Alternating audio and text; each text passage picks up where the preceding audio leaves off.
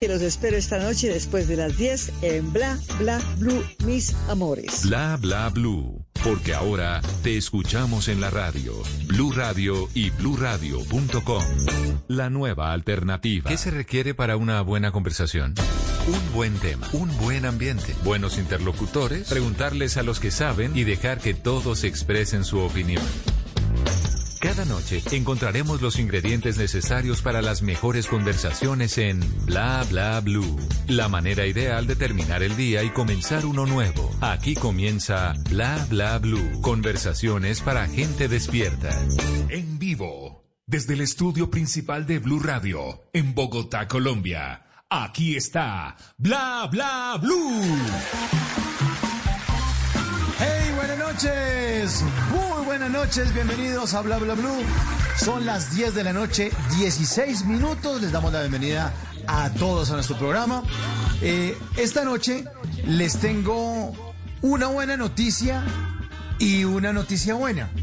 Sí, van a pensar que es una buena y una mala. No, les tengo una buena noticia y una noticia buena. La buena noticia es que nuestra queridísima María Macauslan esta semana está disfrutando de unas merecidísimas vacaciones. Está descansando, se las merece. Y la noticia buena es que Ana María Pulido nos estará acompañando a partir de esta noche y durante toda esta semana aquí en Bla Bla Blue. Ana María Pulido es de Casa Blue, ustedes la pueden escuchar todos los sábados en Casa Blue desde las 10 de la mañana. Ana María es una bellísima santanderiana que ha hecho de todo, ha sido actriz, presentadora, modelo, hizo parte del equipo de Agenda en Tacones de Blue Radio y ahora es compañera del equipo de Patricia López en Casa Blue. Pues la sacamos de la casa y estamos felices de que nos acompañe en Bla Bla Blue. Ana María Pulido, bienvenida y muchas gracias por pasarse a lo que llaman la nocturna. Pues bueno, ¿qué es esta buena presentación que me hace usted, Mauricio? Estoy fascinada. estamos fascinados, estamos fascinados nosotros de tenerle que, nos acompañe esta noche. Que me vengo con todo. Pues aquí estamos con toda, Ana María, y gracias por aceptar esta invitación para acompañarnos en estas noches de conversaciones para gente despierta. Pero fíjense, Severo grupo. severo grupo, es que este es severo grupo, claro, cómo no. Fíjense, Ana María y oyentes que siempre vamos de lunes a viernes de 10 de la noche a 1 de la mañana. En la primera hora, siempre invitados de lujo. Esta noche, una invitada que fue nombrada costeña honoraria. Ya la vamos a presentar. Ana María, ya vamos Pues a presentarla. Por supuesto, y como todos los lunes les vamos a tener historias que merecen ser cortadas. Esta noche tenemos la historia de Laura López, por supuesto, una bogotana de pura cepa de 21 años que con su impactante reportaje sobre los latinos en New Jersey durante la pandemia se ganó el premio de reportaje en español otorgado en y por supuesto por radio eh, en Francia Internacional que le concede una beca para trabajar en París con la redacción de esta prestigiosa emisora. A ver, Mauricio. Ah, ¿qué me tienes que buenísimo, ahí está. Está, exactamente, esa es la primera historia. Y la segunda historia, Ana María de Oyentes, es la de César Sabogal, un colombiano, ojo, un colombiano que el pasado 20 de septiembre se ganó dos premios Emmy y hasta ahora ningún medio de comunicación de nuestro país lo ha registrado, así como lo oyen. Esos que son los premios Oscar de la actuación, un colombiano se lo ganó. Todo eso después de las 11 de la noche, estar aquí con nosotros, César Sabogal. Eso usted porque tiene todas las chivas. Y por supuesto, después de las 12 de la noche, los oyentes toman el programa en el 316-692-5274 porque queremos escucharlos a todos, a todos en la A radio. todos. En la radio, así es. Ya estamos listos entonces. Ana María, bienvenida a bordo de nuevo. Y antes de recibir a nuestra querida invitada, se ilumina el escenario número 2 de Bla Bla Blue para darle la bienvenida al señor Alejandro Palacio, que iba al vallenato. Arrancamos con toda. Bienvenidos a Bla Bla Blue.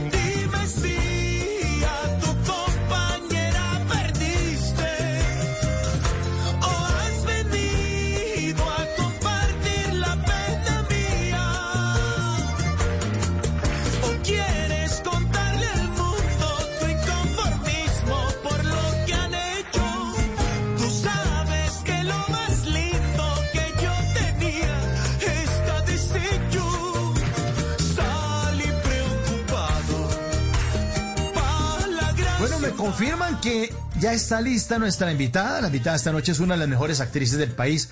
Ha hecho muy buenos personajes costeños, como el que hizo en Chepe Fortuna, y por sus papeles de costeña en producciones como Música Maestro, Caballo Viejo y Gallito Ramírez, fue nombrada costeña honoraria por el fallecido periodista Ernesto Macauslan.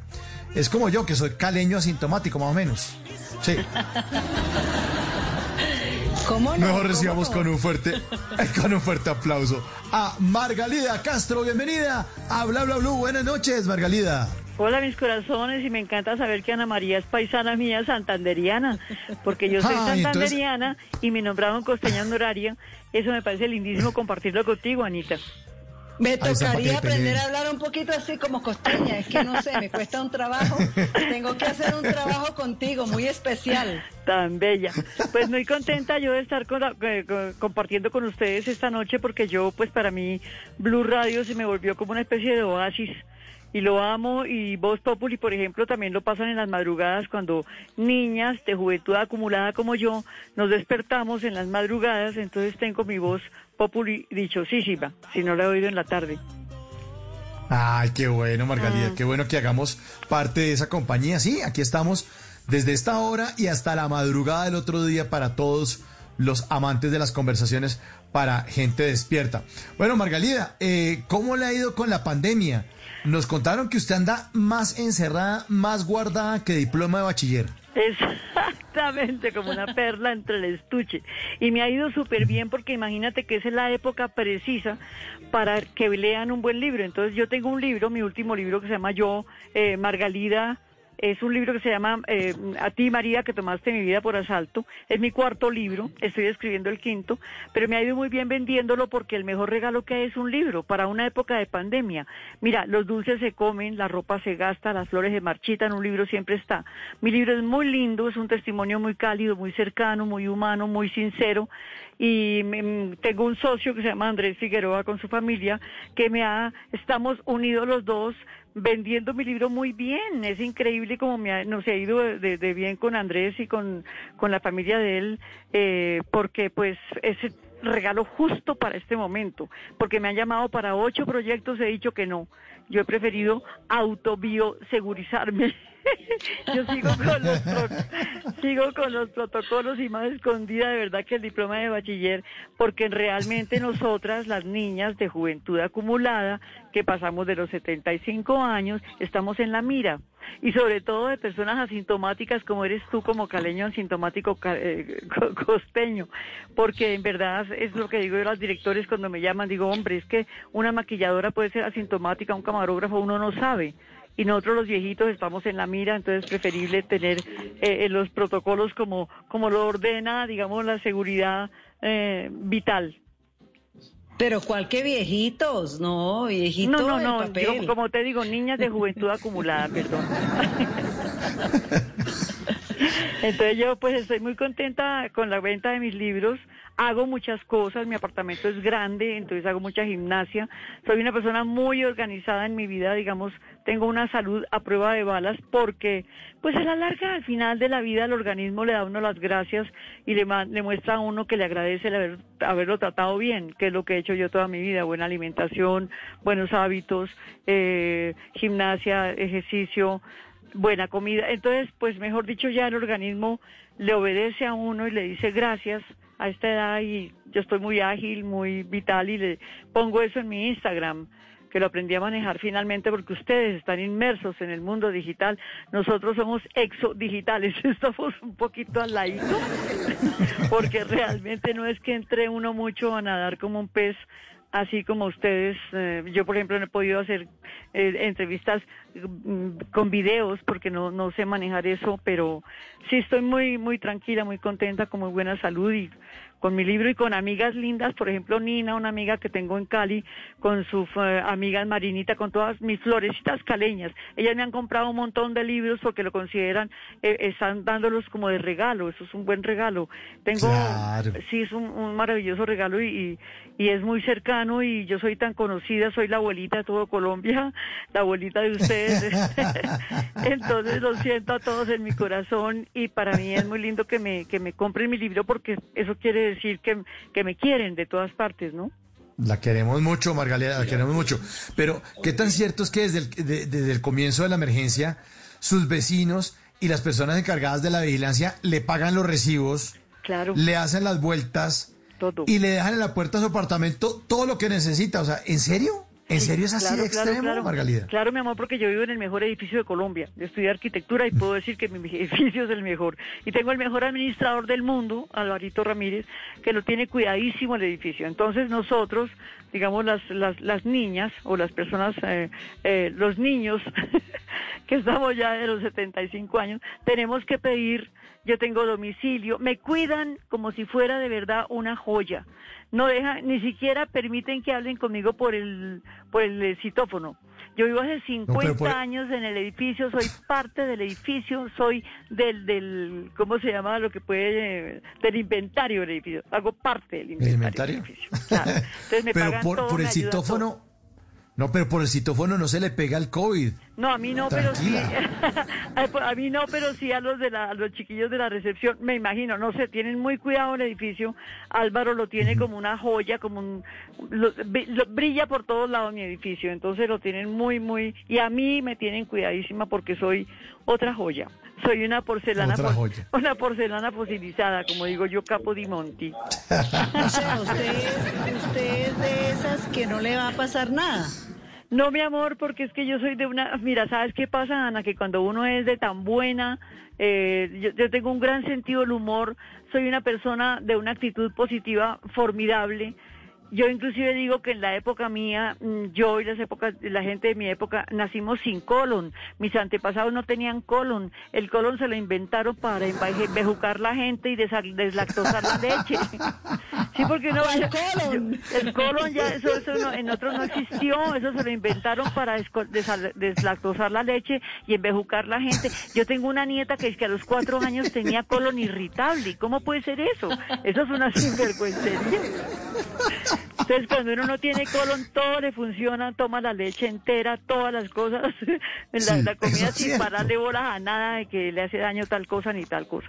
A Mauricio Eso no le duele el colon ni nada, Margalida. No, no, no, no, claro. Pero, pero es que yo no entiendo por qué Margalida de oyentes, cuando no existía la leche deslactosada, pues a uno no le hacía daño la leche. Por yo no eso, Es que a uno le dejaban, Mauro, la leche en la puerta de la casa en una cantina Claro. y era leche que uno Es- hacía, era completa. era- Leche de como- verdad, leche de verdad ¿Cómo porque... uno deslactosa la leche? Yo no entiendo hombre. eso. Y descrema la leche. A mí me dijo una doctora, amiga mía, es muy amiga mía porque tiene 104 años.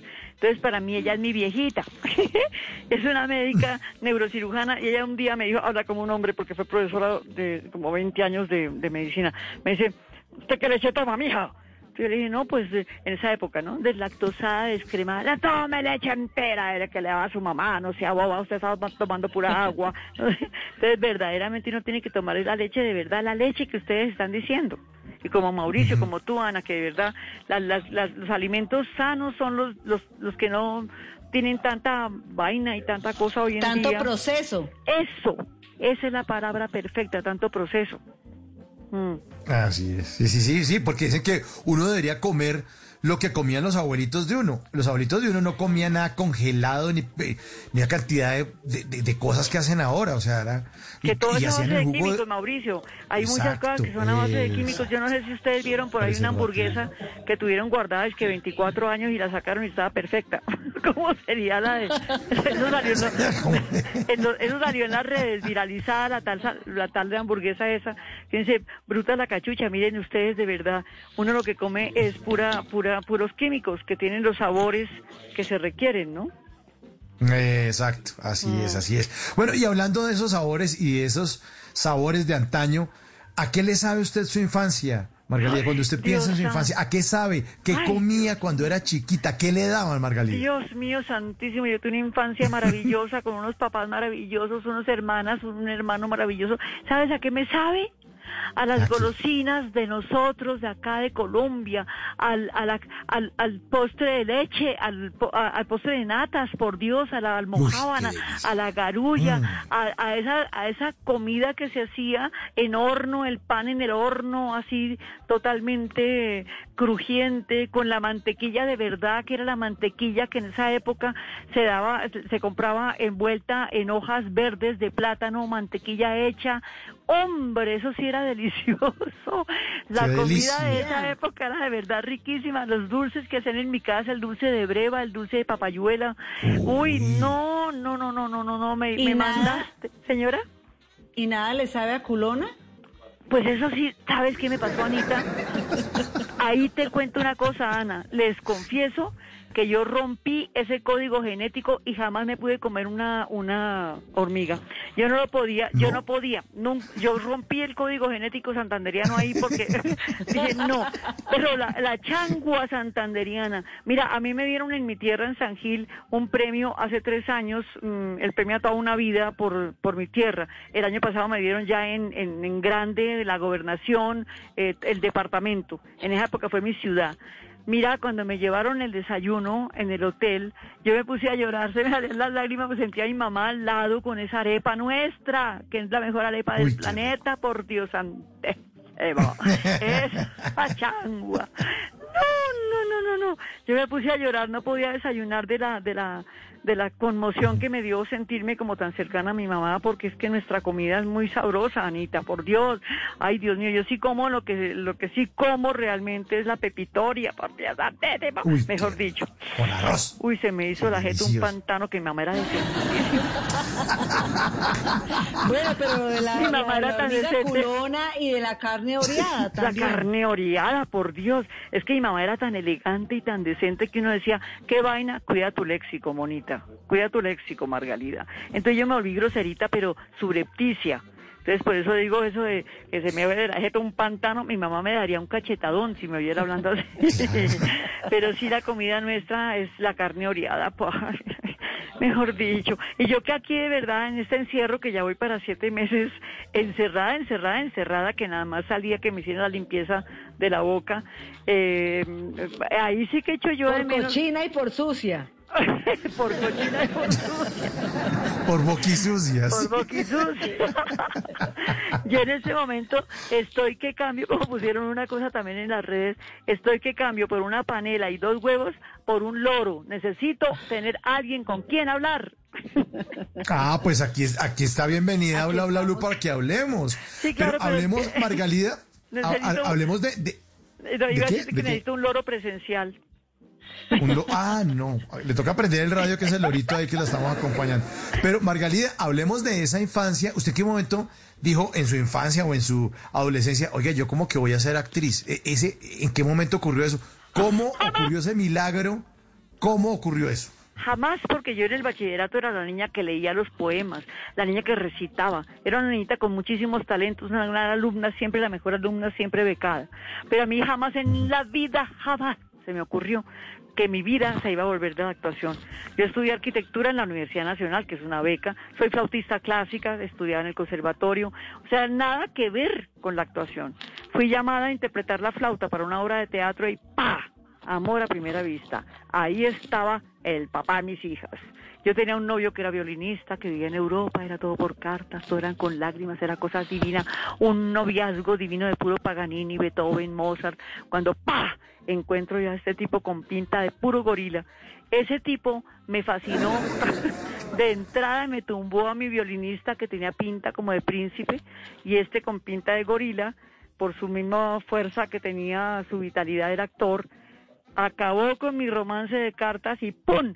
Terminé casándome con él, que era actor, porque fui a la obra de teatro donde él actuaba, que eran los mejores actores de Colombia en ese momento, que todavía están en, primera línea, Consuelito Luzardo, Judy Enríquez, Vicky Hernández, Carlitos Muñoz, Pepe Sánchez, eran gente que, que se fueron muy bien formados en la actuación.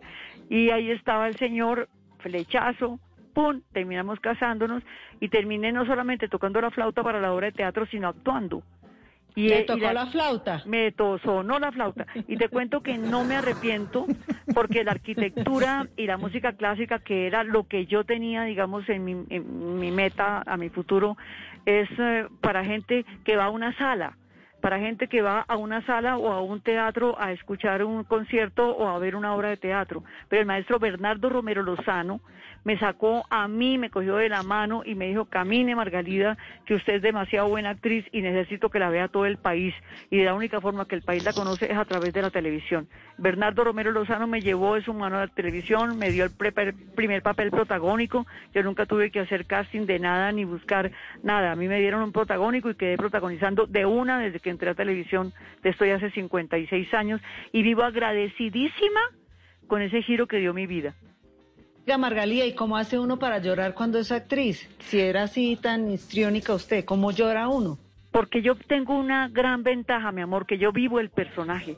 Entonces no lloro yo, no, no me toca tratar de llorar, sino que el personaje llora y se ríe. Eso es lo más lindo que me puede pasar a mí, tener la sinceridad absoluta de mis personajes. Porque un argentino que se llama David Stivel, el esposo de, ma- de, mm, mi adorada y queridísima María Cecilia Botero, que yo la amo infinitamente, él era un gran director aquí en Colombia y, y él me decía, Margalida, vos me alucinas. Que uno alucine a un argentino, ya de por sí, es increíble. Pero que me decía, porque hagas lo que hagas, comedia o drama, en el acento en que lo hagas, me convences. Y eso es la base para mí de la actuación. Que yo, que tú creas que yo estoy llorando porque estoy llorando de verdad, soy el personaje que te estoy entregando mis lágrimas. No soy una actriz que está haciendo de, no, yo soy ese personaje. O sea, así un personaje esperpéntico como el que hice, por ejemplo, en, en Dudis, Dudisita que era tan divina en El Secretario, que tuvimos tantísimo éxito que de los 10 Catalina nos ganamos 9. Entonces, dirigida por el más grande director para mí del mundo que se llama Juan Camilo Pinzón, que para mí es un genio extraordinario, una mente superior. Entonces, yo yo tengo esa gran ventaja, que yo vivo los personajes y yo no tengo que hacerme la que lloro, no, mi amor, a mí al contrario, me tiene, es que dar tiempo para que deje de llorar cuando tengo una escena muy fuerte. ¿Y alguna vez, alguna vez, Margalida, que le pasa a muchos actores y actrices, se le ha metido un personaje y se le queda ahí como viviendo? Pues así como pasó con algunos personajes, yo tuve uno en especial que me lo escribió para mí Julio Jiménez, porque yo me puedo dar el lujo de que los grandes libretistas como Julio Jiménez, Marta Bocio, Miguel Ángel Vaquero escribieron para mí los personajes, que dicha eso por mi trabajo, no porque fuéramos amigos. Y el señor Julio Jiménez tuvo bien escribir para mí Paquita Gallego, y tuvo escribir ese personaje otro que era una empleadita de servicio de una novela que se llamó Luzbel está de visita. Fue escrito para mí por Julio Jiménez. Era un personaje tan hermoso de una empleadita de servicio que yo llegaba a la casa.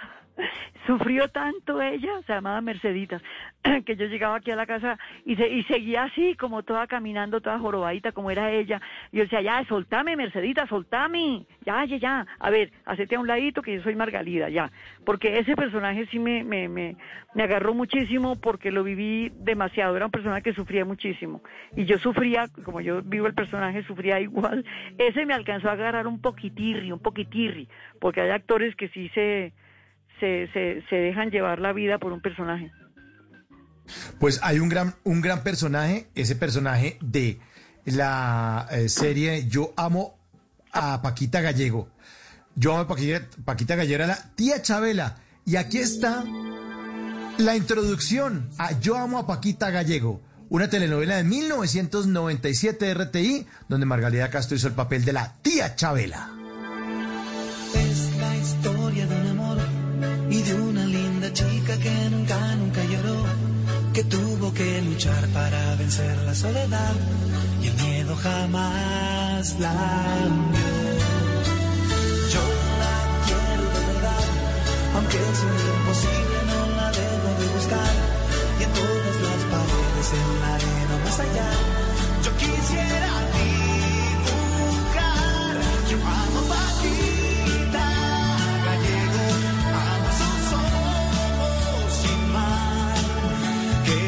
yo creo que todos los oyentes están cantando en este momento. Esta, ese era el himno de, de, de Sí, las yo- noches. yo- yo- que ¿no? ustedes Yo bailaban en las cunas, los niños de la gente de ahora bailaban en la cuna. Qué cosa tan hermosa de novela, escrita para mí también, me la escribió para mí Julio Jiménez, eso fue maravilloso. Entonces, y los voy a contar una, una anécdota maravillosa. Yo me considero, como todos los actores, considero a todos mis compañeros terapeutas. Nosotros subimos las defensas de personas enfermas, de personas tristes, de personas desoladas. Hay gente que me ha hecho Margalida, yo estaba hospitalizada y la veía usted en la novela de Dudicita y eso me hacía reír tanto y la adoraba a usted porque me, me traía mucha alegría. Eso sube las defensas. Está demostrado que la alegría sube las defensas. Entonces nosotros tenemos esa gran responsabilidad, somos terapeutas emocionales. Y a grado tal que estando yo en Chile, mis dos hijas viven en Chile hace 30 años, la una es profesora de periodismo, que hace 30 años en Chile, adoro a los periodistas por eso, por mi hija, eh, y íbamos, las dos nietas mías nacieron con diferencia de tres meses. Fuimos a un almacén de ojos importantes, grandotes de allá de un centro comercial, a comprar ropa para mis, mis nietecitas. Y una chica de las vendedoras me dice, señora, usted es la tía de Chavit, de Paquita Gallego, porque todo el mundo me reconocía, estas novelas nuestras las venden en todos los mercados. Yo, sí, mi amor, y, y empieza a llorar. Señora, yo estoy viva por usted, delante de toda la gente, y toda la gente se hizo alrededor. Yo, pero ¿por qué mi corazón? Porque mire, hace meses murió mi bebecito de cuatro meses por muerte súbita de cuna. Y si no me morí ni me suicidé, fue por la fuerza y el coraje que usted tiene, señora, que me dieron la fuerza y el coraje para seguir viviendo.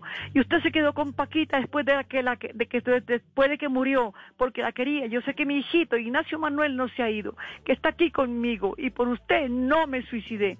Dime la cosa tan hermosa que hacemos nosotros en un país tan lejano como Chile, donde entro casualmente a comprar una ropa para mis nietas. ¿A cuántas más personas y corazones y desolados estaremos ayudando en el planeta? A mí me, me escriben por mi Instagram de Kenia, de África, que están dando el secretario, de España están dando el secretario, me han escrito de Australia, de Europa, de Alemania. O sea, nosotros somos terapeutas emocionales y llevamos como digamos la droga, el antibiótico y el analgésico espiritual para esas personas que necesitan de pronto eso, una risa, un abrazo, lo que hacemos nosotros entrando a los corazones. Y en todas las paredes, en la arena más allá,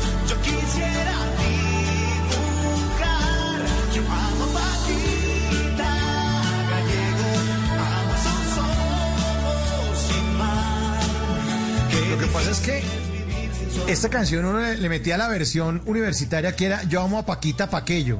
Ah, eso sí, chino grosero. Sí.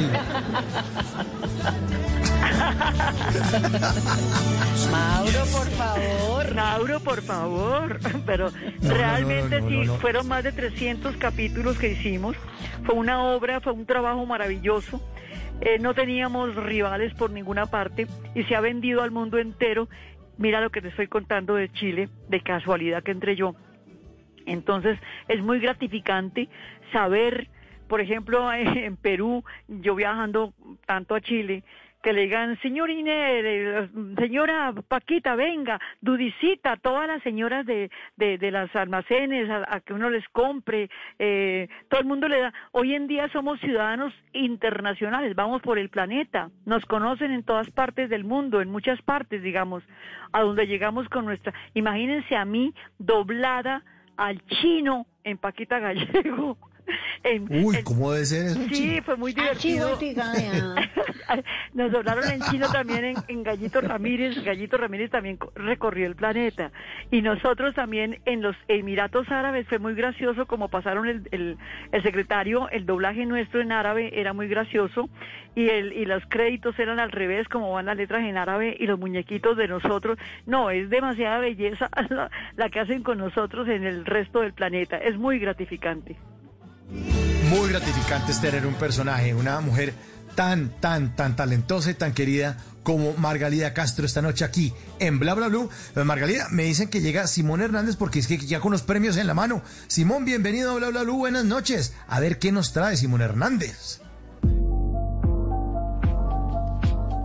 Bueno, hablemos de los premios Emmy, esa premiación anual en donde se destaca lo mejor de la industria de la televisión estadounidense e internacional. Estos premios se entregan anualmente durante una espectacular ceremonia que, al menos este 2020, tuvo mucha virtualidad. La primera ceremonia de estos premios fue el 25 de enero de 1949 y fue organizada por la Academia de Televisión de las Artes y las Ciencias de los Estados Unidos. En un principio se propuso que estos premios se llamaran Ike, el apodo que se le daba al iconoscopio de las antiguas cámaras de televisión, pero se descartó porque les recordaba demasiado al general Eisenhower, héroe de la Segunda Guerra Mundial y presidente de este país. Tras mucho pensar, acabaron decidiéndose por IMI, un nombre que se usó en los primeros tiempos de la televisión para identificar el tubo de registro de las imágenes de las cámaras y finalmente el término IMI se transformó en EMI para que así fuera mucho más femenino y estuviera acorde con la estatuilla que se le entrega a los ganadores. Esta estatuilla representa a una mujer con alas y sosteniendo un átomo. Dicen que sus alas representan la musa del arte y el átomo a la ciencia y la tecnología. Pero hablamos de los Emmy porque hoy lunes, en la segunda hora de Bla Bla Blue, tenemos una de esas historias que vale la pena que sean contadas. Hablaremos con César Sabogal, un colombiano que vive en Denver, Colorado, Estados Unidos, y que el pasado 20 de septiembre se ganó dos premios Emmy y hasta ahora ningún medio de comunicación en nuestro país lo ha registrado. Pero para nosotros en Bla Bla Blue no pasa inadvertido. Así que alístense para que luego de las 11 de la noche este colombiano nos cuente su historia. Mientras tanto, los antojo con esta canción de la presentación virtual que hizo The Weeknd este año en los premios Emmy.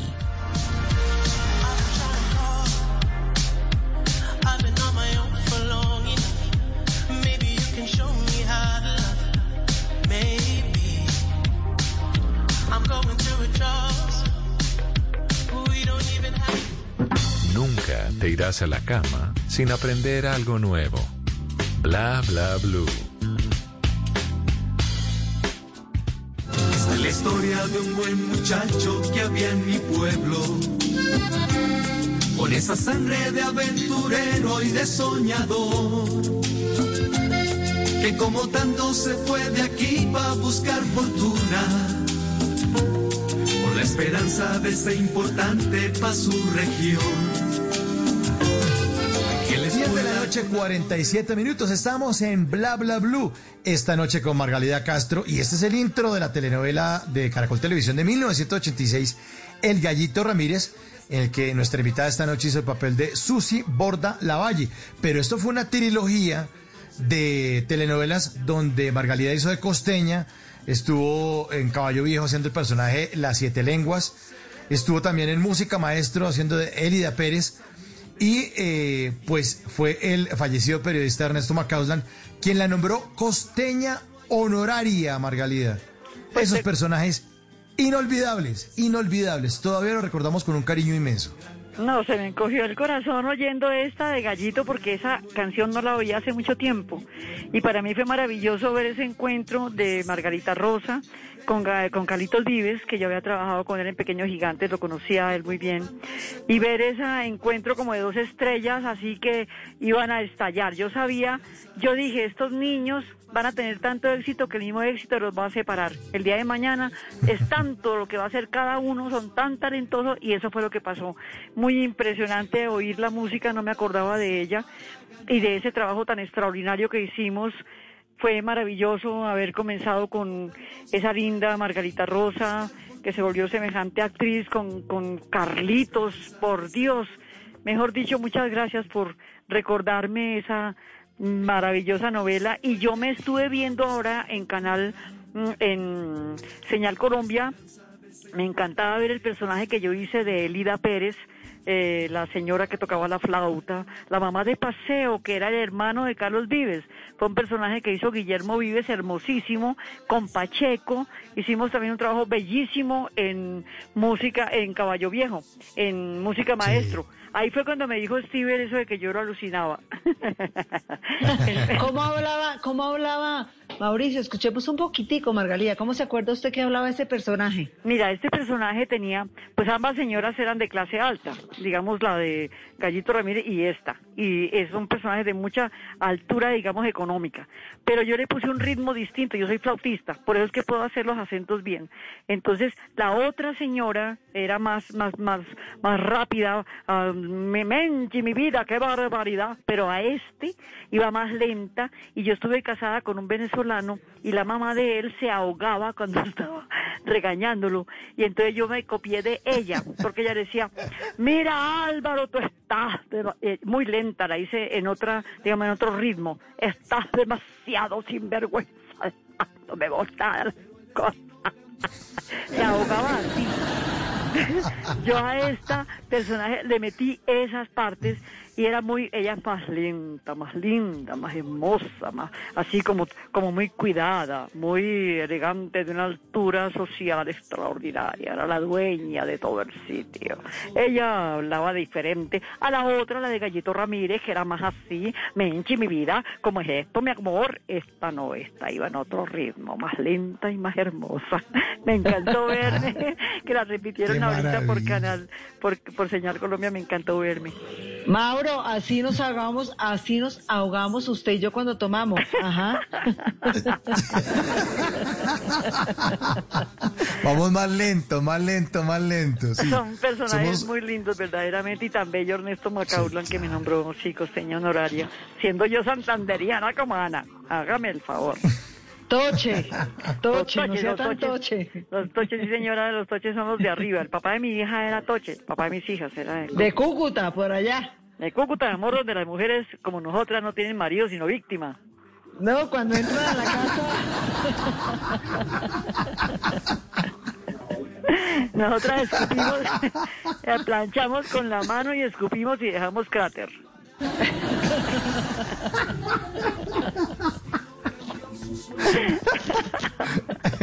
¿O no, Ana María? Eso es pura fama, no, eso es pura fama, Margalía. Somos amorosas, trabajadoras, buenas cocineras. Eso sí, Pero una- bueno, Unas duras, eso sí somos mujeres echadas para adelante, de verdad, como dice el dicho, Berracas, pero como diría de mi raca mamá. mandaca. De raca mandaca, mi amor. Porque yo digo, De no hubieras, de, no hubiera sido santanderiana, yo no estaría donde estoy en este momento. Eso es la pura sangre santanderiana, la sangre bravía de nosotras, de nuestra tierra. Pero, pero, pero una mujer así de brava, ¿cómo se le aparece la Virgen, Margalida? Yo, la- no, no espanta a la Virgen usted con ese genio, ¿no? ¿Cómo es eso? qué buena pregunta, mi Mauro. Sí, está divina. La Virgen venía escondidita detrás de la puerta a ver si podía entrar. No, mentira, yo soy, yo, yo, yo soy de carácter fuerte, digamos, el problema más grave que yo tuve siempre, que tuve que aprender que eso no se, no se, no, no sirve en la vida hacia el rencor, el de ser uno rencoroso, de no volver a hablar con una persona durante años por alguna cosita. Aprendí con los años y con la, con la, mm, con la juventud acumulada a que eso es una tontería. Pero sí realmente lo de la Virgen fue una, una, una experiencia extraordinaria hace 30 años, el 22 de, de- el 22 de julio del 90, hace 30 años. Apareció la Santísima Virgen y yo que era completamente anticatólica, que le hacía pistola a las iglesias, le sacaba la lengua a las monjitas. Yo era terrible contra la iglesia católica. Pero tenía una mamá que rezaba por mí y la oración de una madre no se pierde. Entonces, como yo digo en mis libros, que la Santísima Virgen tuvo bien bajar hasta mi indignidad por los peldaños de las Ave María de mi mamá. Y me cambió la vida y no es que yo quiera convencer a nadie ni nada, porque lo más respetable que hay en el mundo es la libertad individual de cada ser humano. Pero sí ella me dijo, habla, da testimonio, entonces yo hablo y doy testimonio como en mi libro, que le voy a hacer acá un, un si ustedes me permiten, lo pueden conseguir en, en, en el Instagram, arroba San Marianito, pausa 1, arroba San Marianito 1. Ahí les contesta Andresito, mi socio, para los que quieran comprar el libro.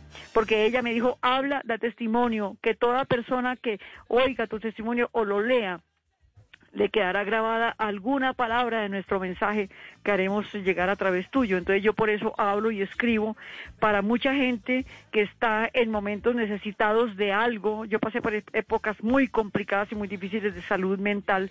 Entonces, para que la gente sobre, se dé cuenta que se puede luchar en la vida, que se puede con ayuda de las manos de arriba, es el, mundo es de nosotros. Mi libro yo, yo lo califico como un canto de victoria sobre la adversidad. Y vuelvo y repito, de no haber sido santanderiana, no hubiera sido capaz de salir adelante de pronto.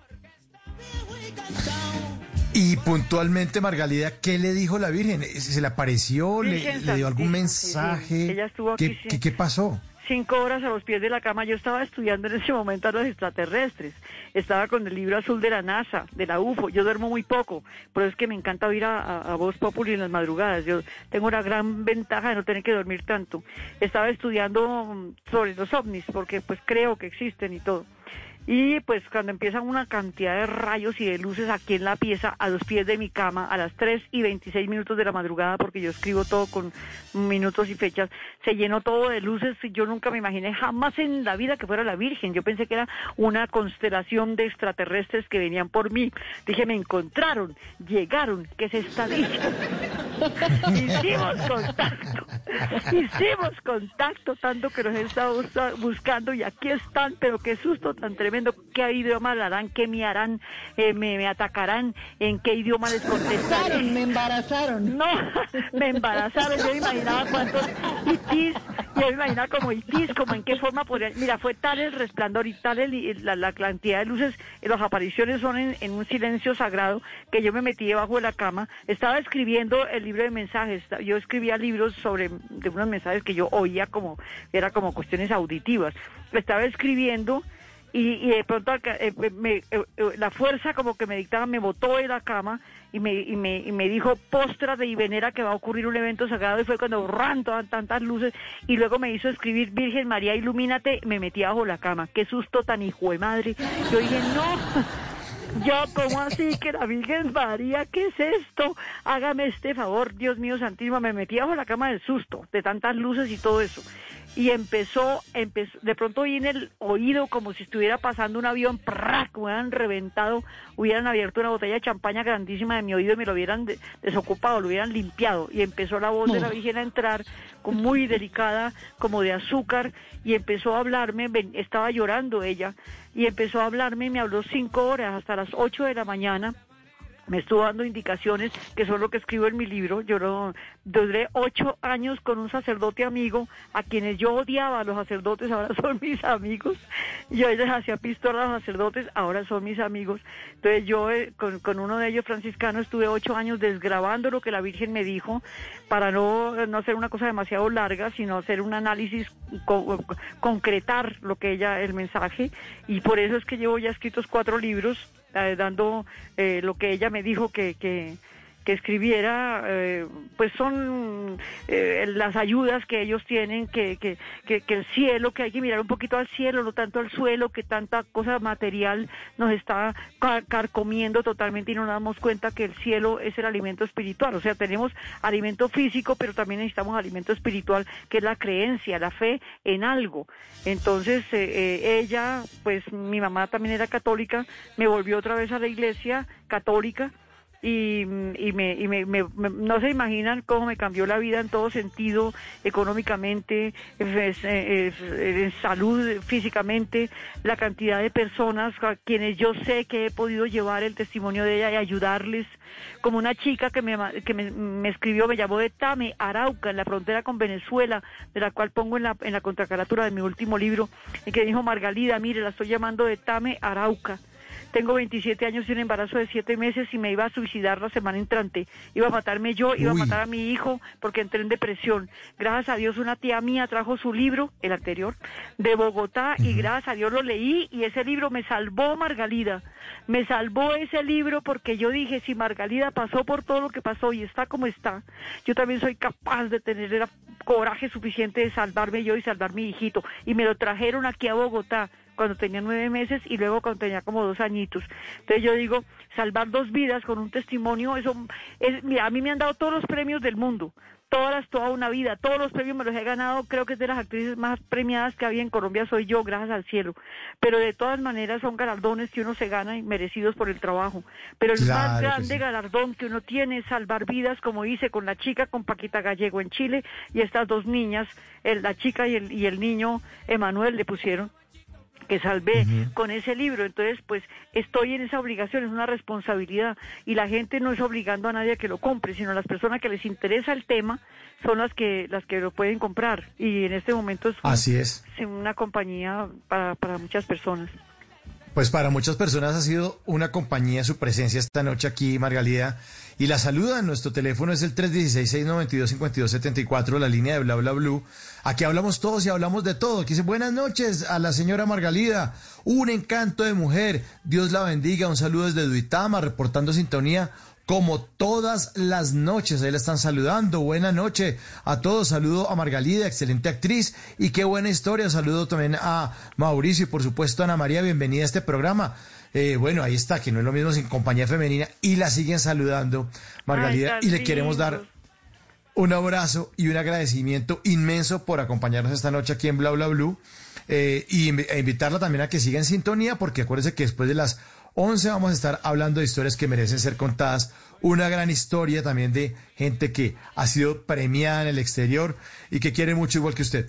Margalida, muchas gracias por hacer parte de Bla Bla Blue y quédese en sintonía de Blue Radio, ya que nos acompaña, deje que nosotros la acompañemos y bienvenida siempre. Muchísimas gracias, mis amores. Es un privilegio para mí acompañarlos a ustedes y acompañar a todos mis nietecitos colombianos. Dios los bendiga. Aquí está la canción para despedirla. Los charcos de Frucos y sus tesos también. Banda sonora telenovela del canal Caracol en la que eh, hizo el papel de Rosita. La telenovela era Vecinos.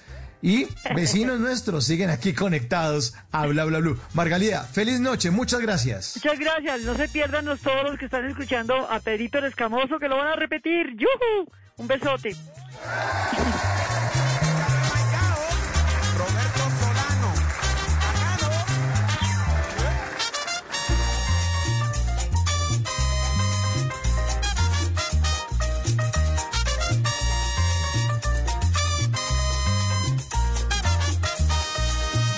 Sonriente en el rosario. Por las calles de un lugar. En las noches la única que no se cansa es la lengua. Por eso, de lunes a jueves a las 10 de la noche empieza Bla Bla Blue con invitados de lujo. Yo soy Lorna Cepeda. Yo soy Diego Verdaguer. Les habla Consuelo Les habla el chef Jorge Raúl. Hola, soy Carolina Cuervo. Dicen Aula Reina de la música popular. Yo soy Adriana Lucía. Yo soy Tato de Evia. Blue, vamos a estar entonces el pote y el. Con buena música, con historias que merecen ser contadas, con expertos en esos temas que desde nuestra casa tanto nos inquietan y con las llamadas de los oyentes que quieran hacer parte de este espacio de conversaciones para gente despierta. Bla bla blue. De 10 de la noche a 1 de la mañana. Bla bla blue. Con María Macausla, Simón Hernández y Mauricio Quintero. Bla bla blue. Porque ahora te escuchamos en la radio. Voces y sonidos de Colombia y el mundo. En Blue Radio y bluradio.com. Porque la verdad es de todos. Ya son las 11 de la noche y dos minutos. Soy Javier Segura y esta es una actualización de las noticias más importantes de Colombia y el mundo en Blue Radio. Y ojo a esto porque aparte de la investigación penal que avanza en contra del nuevo ministro de Ambiente Carlos Correa Scaff, el funcionario tiene por lo menos otras cinco investigaciones preliminares en la Procuraduría. Michel Quiñones.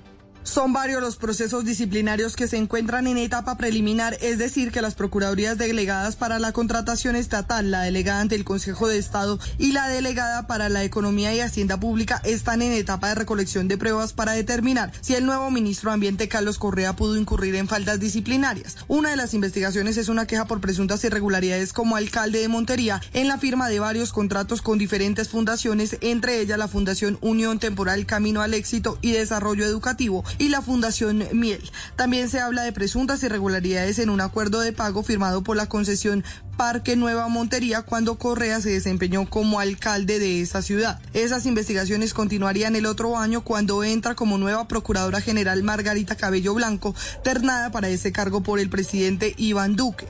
El nombre del nuevo ministro de Ambiente aparece entonces en cinco investigaciones disciplinarias y una penal que está en el juzgado segundo del circuito de Montería. En esa etapa penal el juicio tampoco ha iniciado.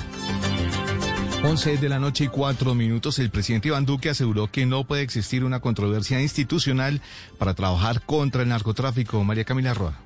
El presidente Iván Duque aseguró que la lucha contra el narcotráfico es un deber institucional y que no puede haber controversias entre quienes encabezan esta lucha contra el crecimiento de los cultivos ilícitos y los grupos criminales que tienen esta fuente de financiación. En eso creo que no puede existir una controversia institucional, todo lo contrario, trabajar juntos en el propósito de vencer. Aseguró que también es necesario en este trabajo desactivar las redes de lavado de activos.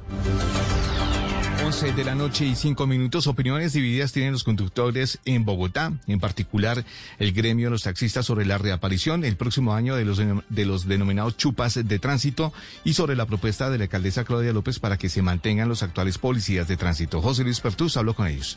Pues salimos a las calles de Bogotá a preguntarles a los taxistas, esos que llevan años al volante y quienes conocieron a los agentes de tránsito conocidos como chupas. Pues qué prefieren, si a los antiguos agentes de tránsito o a los policías actuales. Opiniones muy divididas. Encontramos algunos que dicen que cualquiera de las dos opciones da lo mismo y otros manifiestan que prefieren a los actuales policías de tránsito, puesto que la corrupción de los agentes civiles era campante. Esto nos dijeron. Es mejor, es mejor los policías antiguos, porque ahorita esta policía ya está, hermano, contaminada, contaminada, contaminada la policía de tránsito, hermano. Es algo complicado porque, bueno, cuando la policía tomó el, el tema de, de, lo de tránsito, pues era porque la, la, gente que estaba manejando eso, los antiguos guardas, pues era por corrupción. ¿Los policías eso van a trabajar lo mismo? No, que sigan los de tránsito. ¿Por qué? Porque antiguamente cuando en nuestro, los azules, lo, lo que llamaban los chupas, era mucha corrupción. Pero desde el Consejo dicen que la policía de tránsito no puede estar detrás de las personas con comparendos en mano, el concejal Jeffer Vega. Zapatero a su zapato. Creo que la policía hoy tiene un gran problema a nivel nacional. Están atendiendo desde la fiesta de un vecino que se tomó unos tragos hasta combatir la criminalidad de las águilas negras, las disidencias de las FARC, los robos menores que se generan en las ciudades. Hay ciudades como Medellín donde el sistema de los agentes civiles de tránsito siempre ha funcionado, pero en Bogotá dejó de operar hace 23 años. Fue Antanos Mocus, uno de los alcaldes, quien decidió sacar de circulación a los agentes de la desaparecida Secretaría de Tránsito y Transporte de Bogotá debido a las quejas de corrupción de estas personas. 11 de la noche y 6 minutos, el alcalde de Armenia, José Manuel Ríos, dio positivo para COVID-19. Uno de sus asesores contrajo el virus y lo contagió. El mandatario estará durante 10 días despachando desde su casa. Nelson Murillo. A través de un video, el alcalde de Armenia, José Manuel Ríos, confirmó su contagio con COVID-19 a través de uno de sus asesores. Buenas noches. En la fecha me informaron del contagio de uno de los contratistas del despacho de COVID-19.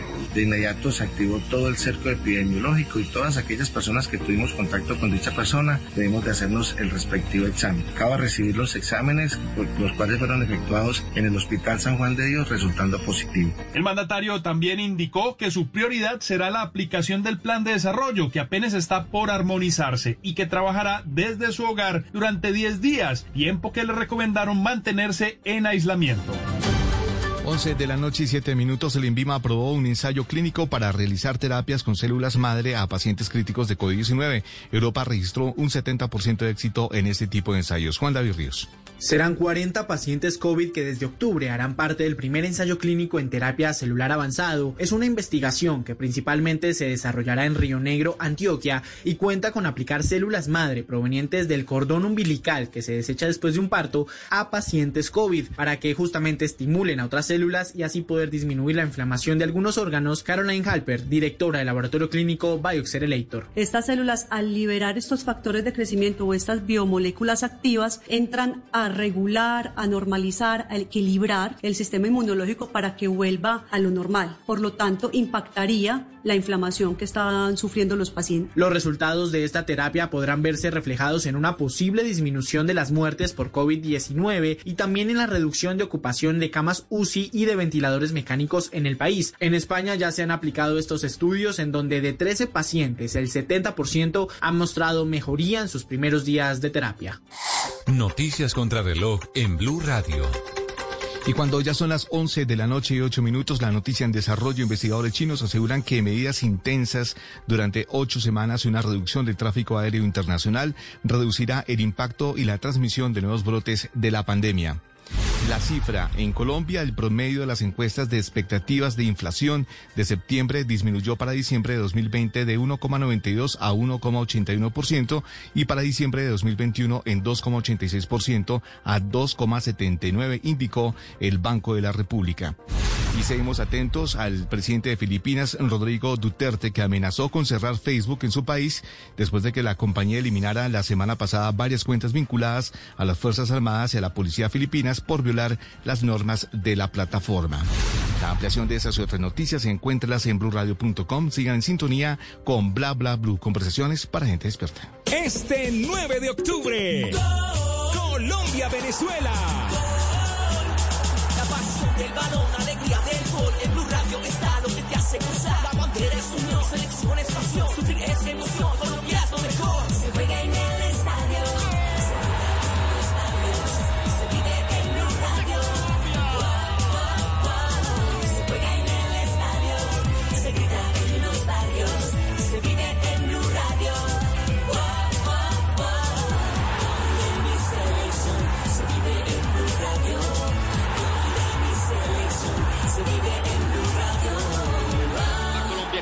Colombia-Venezuela en Blue Radio, con el mejor equipo deportivo de la radio y la televisión.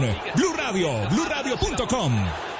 Si es humor, humor. Por ahí está Alfredito, eh, es que imagínate que, ¿cómo te parece? Que, Dios mío, di con una productora de cine que vienen a hacer una película aquí en Colombia y me pusieron a mí a conseguir el casting. Entonces imagínate que le- lo, lo voy a poner a protagonizar la serie de Goku, versión colombiana. Goku, Goku, el de Dragon Ball. Sí, se va a llamar Las Esferas del Dragón. Entonces yo sé que nos vamos a A ver, ya, señor, ya, ya, ya, ya, ya.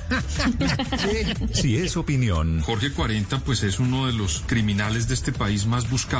Tiene, para decirle algo, 30 órdenes de arresto, 400 investigaciones por ser miembro de la UC en este país, en la justicia ordinaria, y no fue aceptado en la justicia transicional de la JEP. Luego yo espero que en estos procesos los colombianos podamos conocer la verdad de este señor que es uno de los criminales más grandes de este país por las acusaciones que tiene. Voz Populi, de lunes a viernes desde las 4 de la tarde. Si es opinión y humor, está en Blue Radio, la nueva alternativa. Inicia la cuenta regresiva. They would love to see a guy like Sleepy Joe Biden who has no clue what the hell he's doing. Estados Unidos vivirá una de las elecciones más importantes de su historia. Everybody knows who Donald Trump is. We choose hope over fear. And maybe most importantly of all, truth over lies. Martes 3 de noviembre. Mañanas Blue, cuando Colombia está al aire desde Washington, con las noticias, los personajes y las entrevistas en el epicentro del acontecer mundial. Cobertura exclusiva. Elecciones Estados Unidos. This is the most important election in the history of our country. Blue Radio, la nueva alternativa. En las noches la única que no se cansa es la lengua. Por eso, de lunes a jueves a las 10 de la noche empieza Bla Bla Blue, con invitados de lujo. Le saluda la chilindrina. Soy Bonnie Cepeda. Se habla Michelle Brown. Yo soy Liz Pereira. Checo Acosta, el príncipe del carnaval. Soy Claudia Bamón. Los saluda Alfredo de la Fe. Yo soy María. Con buena música, con historias que merecen ser contadas, con expertos en esos temas que desde nuestra casa tanto nos inquietan y con las llamadas de los oyentes que quieran hacer parte de este espacio de conversaciones para gente despierta. Bla bla blue. De 10 de la noche a 1 de la mañana. Bla bla blue. Con María Macausla, Simón Hernández y Mauricio Quintero. Bla bla blue. Porque ahora te escuchamos en la radio.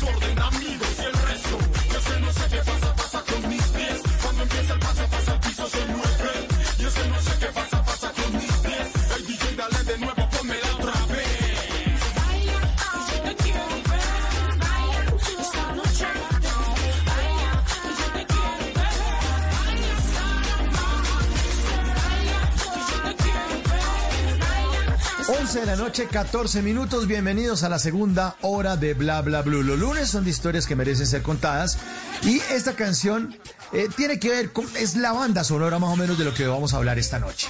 Baila una canción de la pareja afrocolombiana Profetas. Ella viene de República Centroafricana, un país que queda en todo el centro del corazón del continente africano. Se llama Antombo. Y él es Pablo Fortaleza de Puerto Tejada, Cauca, Colombia.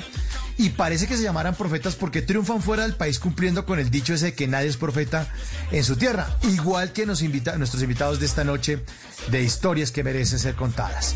Primero tenemos a Laura López, que es una bogotana de 21 años que con su impactante reportaje sobre los latinos en New Jersey, durante la pandemia pues se ganó un premio fantástico, ya vamos a estar con ella. Y después más adelantico, más adelantico, César Sabogal, un colombiano, un colombiano, sí, que se ganó un premio Emmy, que son como los premios Oscar de la televisión y que ningún medio en Colombia ha registrado. Dos premios Emmy. Así que bailen, conéctense, esta es la segunda hora de Bla Bla Blue.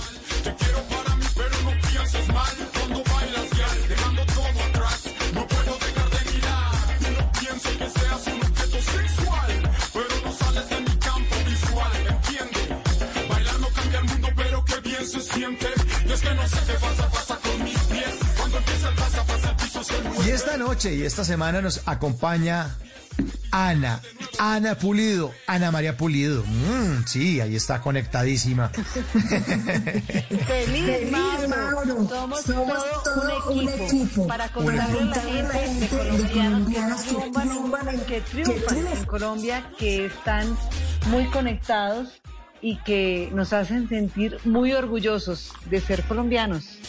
Bueno, esos son los colombianos. La primera invitada esta noche es Laura López. Ya le estaba yo haciendo una especie de anticipo, pero vamos a conectarnos directamente con Laura para que nos cuente su historia, su historia que merece ser contada. Laura, buenas noches y bienvenida a Bla Bla Blue. Hola, buenas noches, gracias por la invitación. Laura, ¿en qué lugar del mundo se encuentra usted? En Bogotá. Ahora En Bogotá. estoy en Bogotá en mi cama. Qué maravilla, Laura. Qué maravilla. Bueno, hablemos, hablemos de su trabajo, hablemos de la historia que merece ser contada. Y arranque usted, usted que es una mujer de radio, una comunicadora social, que apenas tiene 21 años, pero que tiene un premio envidiable. ¿Quién es Laura López? Bueno, pues eh, estoy en mi último semestre de periodismo y estoy haciendo mis prácticas en la Fundación para la Libertad de Prensa. Y a principio de año tuve la oportunidad de viajar a Estados Unidos porque justo me había ganado otra beca eh, de Colciencias y tenía la oportunidad de hacer una pasantía de investigación en Estados Unidos en una universidad estadounidense eh, y la investigación iba a ir sobre migración, ¿no? Sobre la migración latina que hay en Nueva Jersey. Entonces, pues un poco dentro de mi investigación, nosotros, eh, pues era una investigación también que tenía un, como un lado también muy artístico, donde tomábamos fotografías, hacíamos entrevistas, etcétera. Y pues fue en ese momento eh, en donde se presentó la oportunidad para, para presentarme este premio de Radio Francia Internacional. En ese momento justo estaba Estados Unidos como en el punto de la pandemia, en el pico. Eh, yo estaba en Nueva Jersey, yo estaba muy cerca de Nueva York, todo estaba súper cerrado, yo estaba en el campus con mis compañeros, eh, no salíamos y bueno, pues ahí dije, ¿será que hago el trabajo como este reportaje? ¿Será que no? Yo ya tenía un trabajo de campo hecho precisamente porque pues había estado haciendo ese semestre eh, la pasantía de investigación, ya tenía algunos contactos, eh, demás y, y pues nada, me lancé como con los recursos que tenía a la mano. Eh, al realizar el reportaje lo presenté la universidad, para este premio, tú tienes que ser postulado por, un- por una universidad. Es por eso que, digamos, este año era mi último año de presentarme a este premio, porque una vez eres graduado no te puedes presentar. Entonces presenté mi premio, le dije a la universidad, la universidad me postuló eh, eh, y tuve que esperar todos estos meses porque eh, el reportaje yo lo envié como en abril o principios de mayo más o menos y hasta ahorita, hasta, hasta hace como una o dos semanas, pues el jurado me dio la noticia de que me había ganado el premio. Bueno, vamos a escuchar para que los oyentes eh, se puedan ubicar un poco, un poco del reportaje, un, ropo- un poco del reportaje de Laura López. Aquí está esta noche en Bla Bla Blue. El sonido de las calles vacías junto al canto de los pájaros, que se escucha especialmente fuerte desde las últimas tres semanas. Así, tan de repente, cambió la vida de las personas que viven en Estados Unidos, pero especialmente de los latinos. Esta es la historia de la lucha de una comunidad que a pesar de las afectaciones permanece unida. Los parqueaderos siempre llenos de la ciudad ahora están completamente solos también. En Atlantic City, al sur de Nueva Jersey, se respira cierto aire de tranquilidad ante la pandemia del coronavirus. Aunque este es el segundo estado con más casos, la mayoría de estos están al norte, justo al lado de Nueva York. Sin embargo, esta zona no ha sido ajena a las medidas de cuarentena del gobernador Murphy.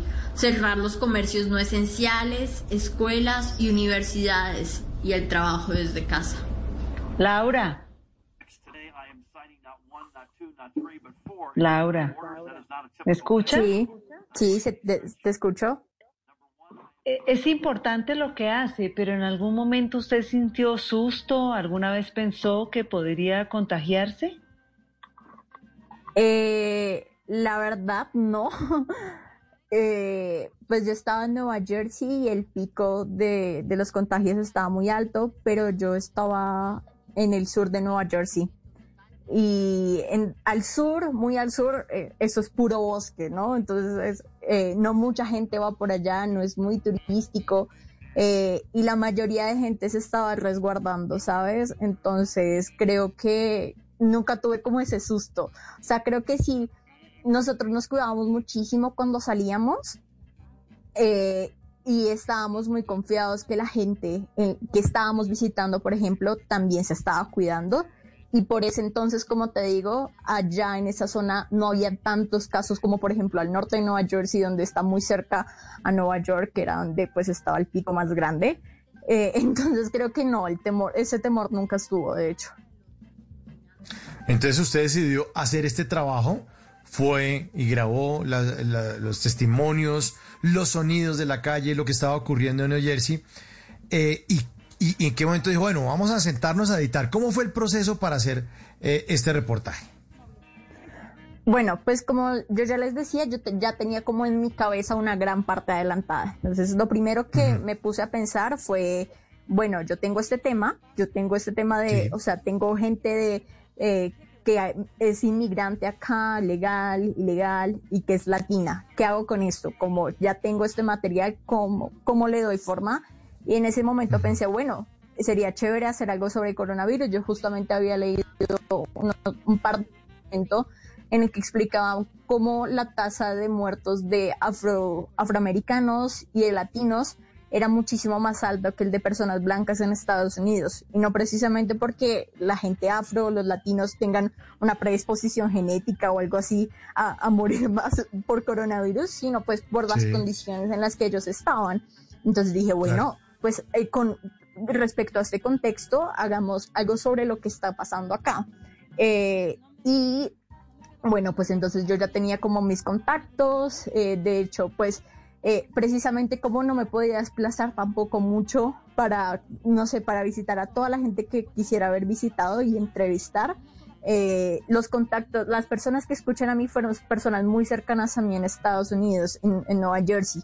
Entonces, dos de ellas son familiares de, de amigas que yo hice en Estados Unidos, por ejemplo, eh, que en efecto son inmigrantes, ambas son inmigrantes eh, in- indocumentadas. Otro de ellos es, eh, un, es el líder o el representante como de la Asociación Hispana eh, de Atlantic City, la ciudad que hay al sur de al sur de Nueva Jersey, que me estuvo como también acompañando durante todo el proceso de hacer mi pasantía. Entonces, como creo que esos detalles me ayudaron. Entonces, pues primero, Claro. bueno, ya tengo el, tengo el contexto, un poco escribí la historia, eh, fui, hice las entrevistas y la edición, eh, uf, eso fue como en menos de nada, porque yo recuerdo que en ese momento pues también estaba con mi pasantía y tenía que entregar cosas, yo también veía clases en esa universidad, eh, y recuerdo que yo le había contado a mi profesor que yo quería participar en este premio. Y yo la verdad se había adelantado, pero no había adelantado mucho. Yo como que tenía una fecha de entrega que era mucho más, o sea, que era como dos semanas más de lo que en realidad era. Entonces cuando mi profesor me pregunta como, bueno, Laura, ¿cómo vas con el reportaje? Yo, "Mm, creo que no Ahí vamos. voy, sí. creo que no vamos. Lo que uno le dice a los la- profesores siempre. Claro, Sí. pero, pero, pero Laura, ¿había algún contacto entre su universidad, la Universidad del Rosario, donde usted está estudiando comunicación social, con Radio Francia Internacional? ¿Había algún, una, No. o, o usted, de- no? No, lo que pasa es que Radio Francia Internacional saca este premio todos los años y este es un premio del que de hecho yo había participado el año pasado también. Entonces de este Ah, premio yo me ya. entero por primera vez cuando la universidad manda la convocatoria. Eh, Ah, y la ok. mandó el año pasado. De hecho, yo también participé el año pasado. La universidad me eligió el año pasado para participar, para representar a la universidad. No gané. Eh, y este año yo me acordé, pues a mediados tipo de abril, me acordé del premio. Eh, como busqué en internet, le dije a mi profesor, hey, la universidad ya participar en este premio. Y me dijo, claro, no sé qué, envíame tu reportaje. Y pues también terminé seleccionada para, para participar. Pero es un premio en el que participan eh, latinoamericanos. Eh, sí, personas de toda Latinoamérica. parles français Mm, un poquito. Un petit peu, un petit peu. Sí. ¿Cómo Oui, je m'appelle Laura. O sea, algo así como je m'appelle Laura. Bonne nuit. Ah, bueno. Ah. Mi tiempo libre últimamente lo utilizo también para aprender algo de francés. Bueno, entonces usted dijo, vamos a mandar este reportaje a Radio Francia Internacional. ¿Cuándo se escribió? ¿Cuándo lo mandó? ¿Cómo fue el proceso? Sí, yo mandé el, eh, el reportaje a principios de mayo, eh, vi el otro día, fue a principios de mayo, la universidad revisó, había que enviar varias cosas también, había que enviar eh, la hoja de vida, una carta de motivación, el reportaje y una propuesta de reportaje para hacer allá. Porque el premio también lo que incluye es, son cuatro semanas para hacer una pasantía en Radio Francia Internacional, pero además en donde vas a tener la oportunidad de hacer tu propio reportaje como tú lo quieras hacer y ellos pues te ayudan allá. Entonces tiene- tenías que pasar una propuesta eh, del reportaje y, y ya, entonces pues eh, el proceso más o menos, pues nada, como te digo, la edición por ejemplo ese reportaje que yo lo hice fue como en cuatro o cinco días eh, y ya envié todo eso. Eh, lo envié y, y, pues esperamos hasta septiembre, porque el premio originalmente también lo, da- lo daban en mayo, pero este año por todo esto del Ah, coronavirus decidieron aplazarlo. Eh, de hecho, yo ya dije, no, pues mucha más gente se va a poder, va a poder participar, esto va a ser más peleado, hubiera sido más Pero fácil que lo dejaran hasta mayo, pero bueno. Claro. Pero fíjense, Laura y oyentes y Ana María, que eh, en un programa de Radio Francia Internacional llamado el programa París América del pasado 17 de septiembre, se escuchó esto. Quiero que ustedes oigan una parte de este programa. París América. París América, un programa de Radio Francia Internacional. Presenta Asbel López. Vamos a anunciar pues el nombre del estudiante de periodismo ganador del premio reportaje RFI. Este 2020 es una edición especial, como ustedes se podrán imaginar, a causa de la pandemia. Tuvimos menos participantes, la fecha inicial fue pospuesta varias semanas, pero aquí estamos, a pesar de todo, gracias a los participantes, o más bien a las participantes, pues fueron en su gran mayoría mujeres. Hola Melissa Barra, coordinadora del premio reportaje RFI. Hola Asbel y hola a todos los oyentes. Hola Mauricio Latorre, responsable del servicio en español de RFI. Hola Ángel. Y sin más preámbulos, ¿quién es el ganador del premio reportaje RFI este año, Mauricio Latorre? Bueno, pues eh, me saco la mascarilla, me saco la mascarilla justamente para anunciarles eh, que pues la galardonada, eh, Asbel, es una colombiana de origen de Bogotá, se llama, lo voy a decir con todos los nombres, Laura Alejandra López Pineda, de la Universidad de Rosario, del Rosario, de la capital colombiana. Y vamos a comunicarnos con ella y vamos a escuchar también, por supuesto, el reportaje que nos mandó en la segunda parte al final de París América. Melissa y Mauricio nos contarán también por qué el jurado escogió este trabajo periodístico. Bienvenidos a París América. Hola, buenos días. Hablo con Laura López Pineda. Aló, ¿me, me repite otra vez? Te llamo para, pues, para anunciarte que has sido seleccionada como la ganadora del premio este año. Ay, muchísimas gracias. ¿Cómo te sientes? Ah, demasiado emocionada. La verdad, estaba, no estaba pensando más en los últimos días. Pues eso ocurrió el pasado 17 de septiembre. Laura, qué gran, qué gran llamada esa, ¿no? ¿Y, cre- y creyó que le estaban haciendo una pega de pronto o no? No, imagínate que yo estaba trabajando eh, y me suena el celular y veo como un número extraño, ¿no? Un número que empezaba como 0033. Yo miro eso y qué sé yo. En mi call cabeza center, un call sabía, center de esos que, que dan Lora, sí. en mi cabeza yo sabía que ese día iban a dar el premio. Yo tenía en cuenta esa fecha porque también decían, en tal fecha los jurados van a decidir. Y yo dije, ¿será? Y contesté y no se escuchaba nada. Y, y colgué. Entonces dije, ah, debe ser como estos números de estafa, ¿no? Y me volvieron a llamar. Y entonces cuando yo digo como me puede repetir es porque genuinamente no escuchaba nada, porque también la señal acá en mi apartamento es como súper inestable, las llamadas se cortan, entonces ahí genuinamente no había escuchado nada. Luego me dicen como, ah, eres la ganadora. Y para mí fue como más un alivio.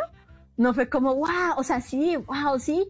Eso pasó después, pero en ese momento fue como el alivio, porque en los últimos días literalmente solamente pensaba en eso decían, no, no te puedes ilusionar tanto, que tal no vuelvas a ganar, Claro, porque la etcétera. caída. Ujú. Sí, exacto, pero entonces cuando me dijeron, uff, fue como el alivio. Ujú, Qué bueno, qué bueno, qué bueno. Y fíjense, Ana María y oyentes, y, para que sigamos este ejemplo de Laura. Laura incluso pensaba que se iba a meter más gente por el tema de la pandemia, porque los premios eran antes de mitad de año. Dijo, no, esta vaina sí se va a alargar y lo van a votar hasta septiembre, se mete más gente. Pero no hay que responder. Uno muchas veces comete el error de responder por los demás y no se mete y no lo intenta porque piensa que va a perder o porque hay más competencia.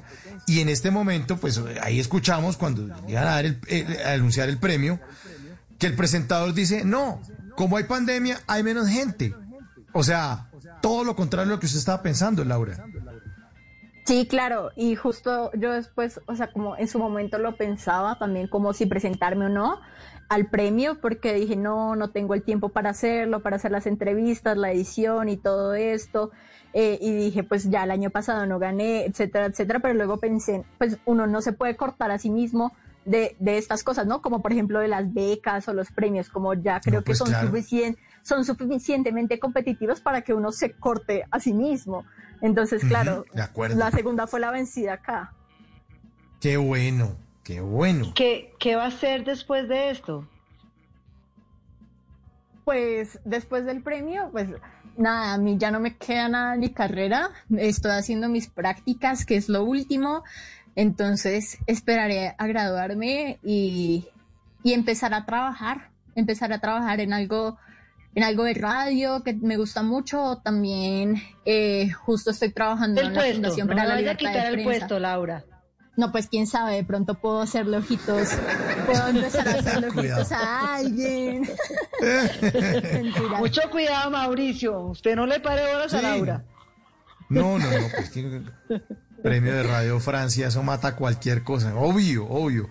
Pues qué bueno, qué bueno, Laura, que se haya ganado ese premio, la felicitamos en nombre de Bla Bla Blue, de todos los oyentes, y, y esperamos verla muy pronto y sobre todo escucharla haciendo radio, porque se nota que usted eh, le apasiona este tema. Eh, con el reportaje yo tuve la oportunidad de escucharlo completo y es una maravilla, la felicito, la felicito, esto es una gran mujer de radio y además la invitación para los oyentes de Bla Bla Blue, para que, ¿dónde lo pueden escuchar? Los que quieran de pronto meterse y decir, bueno, ¿cómo lo googlean? ¿Cómo lo buscan? Para que escuchen eh, su trabajo con el que se ganó este premio. Está en la plataforma de RFI en español, entonces entran a la página de RFI en español, que es, creo que, literal, rfi.fr. Y ahí eh, creo que lo pueden buscar como Latinos en Nueva Jersey, algo así, o premio, o premio de reportaje en español, y ahí les debe aparecer. Bueno, ahí está para que lo busquen. O pongan Laura López, eh, Radio Francia Internacional, y ahí está el reportaje para que lo, lo disfruten eh, y, y- y- y vean el talento, el talento joven que hay. Una generación detrás de todos nosotros. Cuidado, Ana María, de verdad. ¿Me está Porque diciendo es vieja? gente- No, no, no, eso no, eso jamás, eso jamás. Es que acuérdense lo que nos dijo Margalida Castro en la primera hora, es simplemente es juventud acumulada. Eso es Así es. distinto, eso es distinto. Así es, así es. Laura, de nuevo felicitaciones, un gran abrazo y bienvenida siempre aquí a Bla Bla Blue. A ustedes por la invitación, un abrazo. 11.34 y hablando de francés, aquí está una canción buenísima de Yannick Cessorela. Suena en Bla Bla Blue. No digas sí, di oui, oui, oui. Oui, oui. Que tous ceux qui sont dans la vibe, que toutes celles qui sont dans la vibe, que ceux qui sont assis se lèvent. Allez, maintenant on y va. Ces soirées-là, avant même qu'elles aient commencé, on est déjà dans l'ambiancé. À peine entré sur la piste, on lâche nos derniers pas. Avec bien plus de style que Travolta. Pas le temps de souffler dans la foule, on part en reconnaissance. C'est la seule chose à laquelle on pense. Chacun fait son numéro pour en avoir un. Vu qu'entrer sans rien, pas moyen. Ces soirées-là, on braque, on branche, toi-même tu sais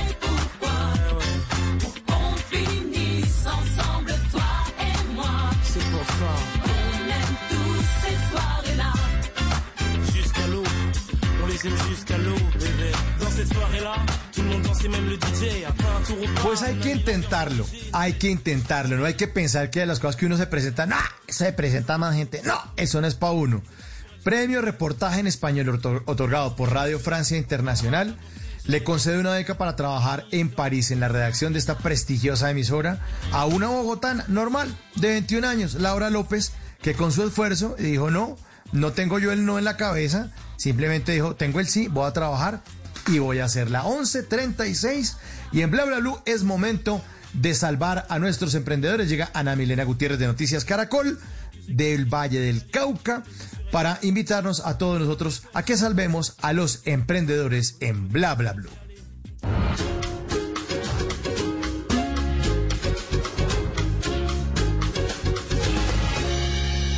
Noticias Caracol y Bla Bla Blue se unen para apoyar a los emprendedores de nuestro país. Soy Ana Milena Gutiérrez y hoy les quiero presentar tres emprendimientos que ustedes pueden apoyar porque estamos seguros que unidos podemos seguir adelante. Comenzamos con dos hermanas emprendedoras que quisieron innovar en el mercado de la gastronomía española y árabe. Hola, somos Juanita y Paula Gallego y nosotras somos dos hermanas emprendedoras que creemos en las buenas ideas y en la unión para crecer como familia. Es por esto que quisimos crear el barril borracho. Esta idea fue inspirada en las recetas de nuestro papá. Es una fusión gastronómica entre comida española y árabe. Ofrecemos paella valenciana, paella de mariscos, variedad de tortillas españolas, croquetas y kibes. Lo puedes acompañar de una rica bebida como la sangría. Con una parte de los recursos recaudados estamos ayudando a las familias más necesitadas. Por eso, ayúdanos a ayudar. Síguenos en nuestro Instagram a arroba el barril borracho y contáctanos a nuestro celular 311-217-1303. Gracias. Continuamos con una diseñadora gráfica, ilustradora y artista de la ciudad de Medellín que está convencida que el arte cambia y transforma vidas. Hola, soy Lala González, ilustradora, diseñadora gráfica y artista naif de la ciudad de Medellín, Colombia. Con mi marca Lala quiero conectarme contigo a través del amor, del color, de la alegría y de la esperanza. Hoy quiero compartir contigo mi libro para colorear, Los colores mágicos de las hadas. Un libro inspirado en esos seres fantásticos que son amigos y protectores de la naturaleza. En cada página vas a encontrar una historia maravillosa para que despiertes tu creatividad e imaginación.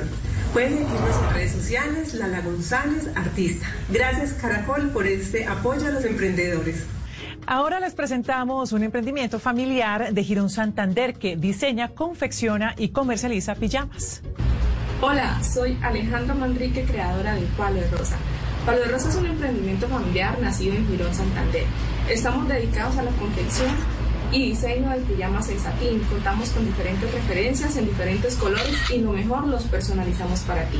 Si estás interesado en nuestros productos, los puedes encontrar en Instagram como arroba palo.de o en Facebook como palo de rosa.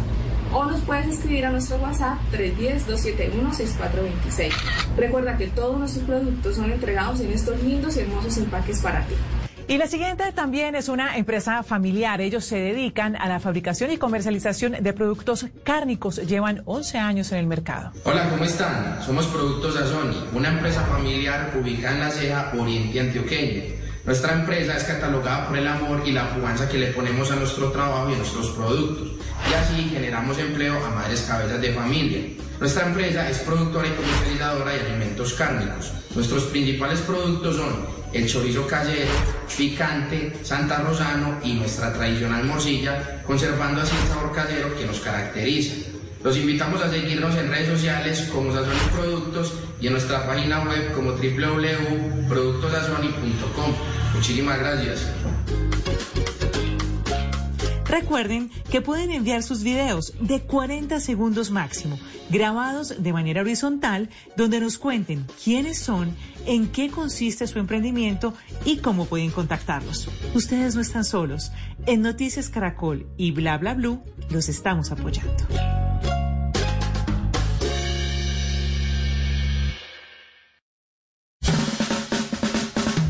Bla. Conversaciones para gente despierta.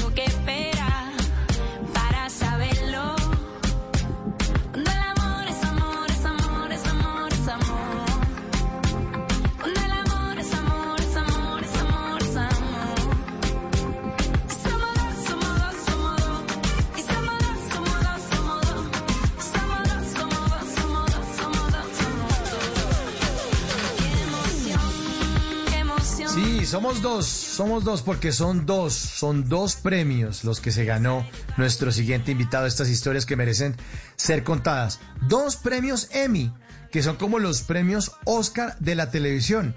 Un colombiano, un colombiano como usted o como yo, se ganó, se ganó dos premios. Dos premios. Cando esta canción a mí, Mauro. ¿Cómo? Yo pensé que usted me estaba dedicando esta canción a mí. No, claro que somos dos, somos y, y estamos súper felices esta noche de estar Estamos súper felices contándole a nuestros oyentes de este siguiente invitado, pero yo pensé que me la estaba dedicando, ¿no? Pues sí, si quieres se la dedico, súbale el volumen ahí, se la dedicamos a Ana María. Hágale, no me ahí. Ay, mi amor, ay, mi amor, ay, mi amor. Bueno, nuestro invitado, Ana María y oyente, César Sabogal, colombiano, está en Denver, Colorado, en Estados Unidos, y el pasado 20 de septiembre se ganó dos premios Emmy. Son dos, somos dos, somos dos. Y en Colombia, pues no se había registrado esta noticia y nos parece que es una historia que merece ser contada. Saludamos a esta hora a César Sabogal. Buenas noches y bienvenido a Bla Bla Blue. Hola, hola, ¿qué tal? Mucho gusto. Es un placer para mí saludarlos y un verdadero gusto estar con ustedes. Eh, bueno, contemos, arranquemos contando a los oyentes quién es César Sabogal, usted qué, qué, qué- dónde nació, qué estudió, por qué empezó a enfocarse en este mundo de las comunicaciones. Eh, yo nací en Santa Marta. Eh, soy hijo de un militar retirado y una ama de casa. Desde el colegio yo fui un poco, digamos que indisciplinado, no en el sentido en que, en que, en que fuera una persona que hiciera mucho desorden en clase, sino que eh, me costaba mucho como seguir las materias que no me gustaban. Entonces no sé si era indisciplinado o rebelde. Pero me iba bien como en artes, en español, en ese tipo de cosas, matemáticas, no. Eh, por estas cosas terminé castigado. eh, me enviaron a Bogotá a estudiar en un colegio militar. En ese colegio militar, pues, estuve un año y me echaron.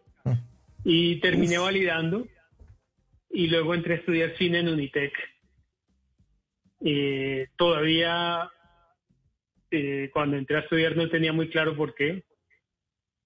Eh, pero ahí estuve un tiempo eh, hasta que me topé con la materia de producción, que incluía algo de matemáticas, de más exactamente de contabilidad, y obviamente hasta ahí llegó lo bueno.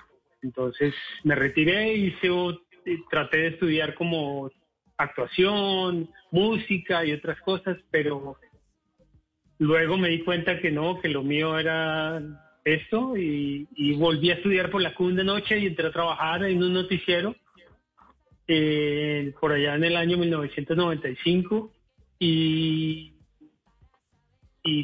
pues ya empecé a sentir como que aprendía más en el trabajo y, y entre el trabajo me casé, tuve un hijo, toda esa cosa complicó y como que ya dije no puedo seguir estudiando más y empecé a trabajar y hasta aquí estoy. Bueno, César, pero vamos un poquito atrás, porque usted dice, fui eh, fue el, el necio del colegio, indisciplinado.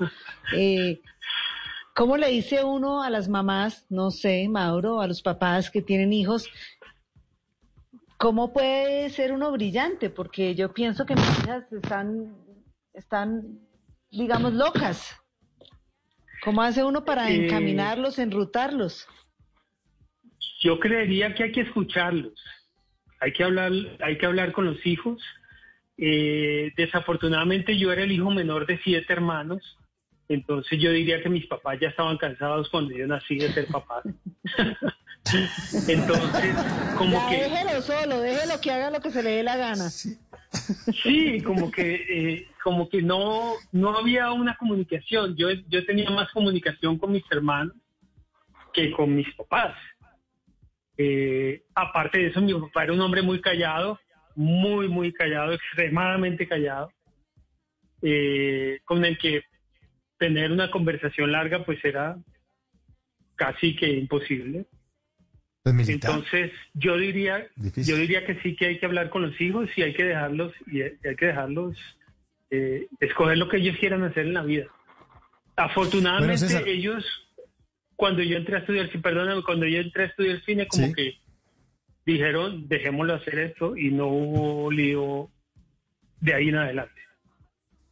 Bueno, César, entonces estábamos en que en 1995 usted ya estaba trabajando en noticiero y estaba con el tema, si estudió cine, entonces estaba en el tema, tengo entendido, de la realización, o sea, el camarógrafo, el que va, cubre la noticia, cuál es el mejor ángulo de esto.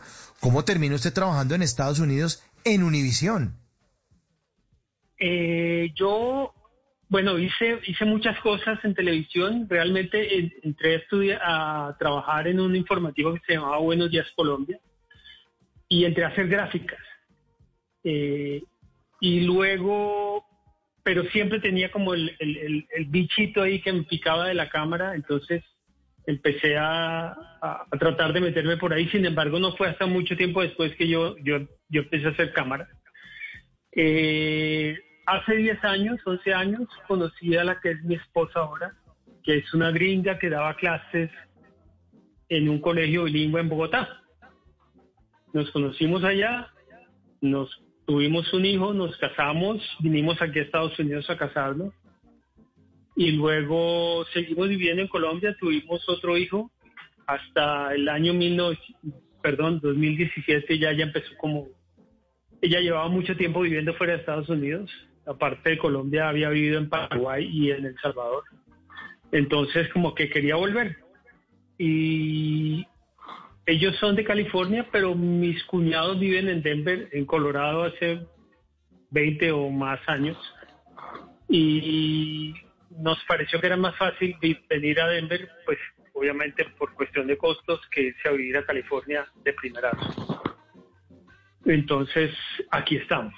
Yo llegué, yo ¿Y se enganchó, ella se enganchó en con el trabajo cómo? en- Bueno, yo llegué como todos los, los bueno, entré obviamente con, con una diferencia que era, pues yo ya entré con mi residencia por estar casado con una ciudadana gringa, pero entré con el susto que entran todos, porque yo venía pensando que me iba a tocar, no sé, lavar platos o manejar un bus escolar. Mis profe- mi, mi esposa es profesora y me decía, puedes manejar un bus o pasear perros, no sé.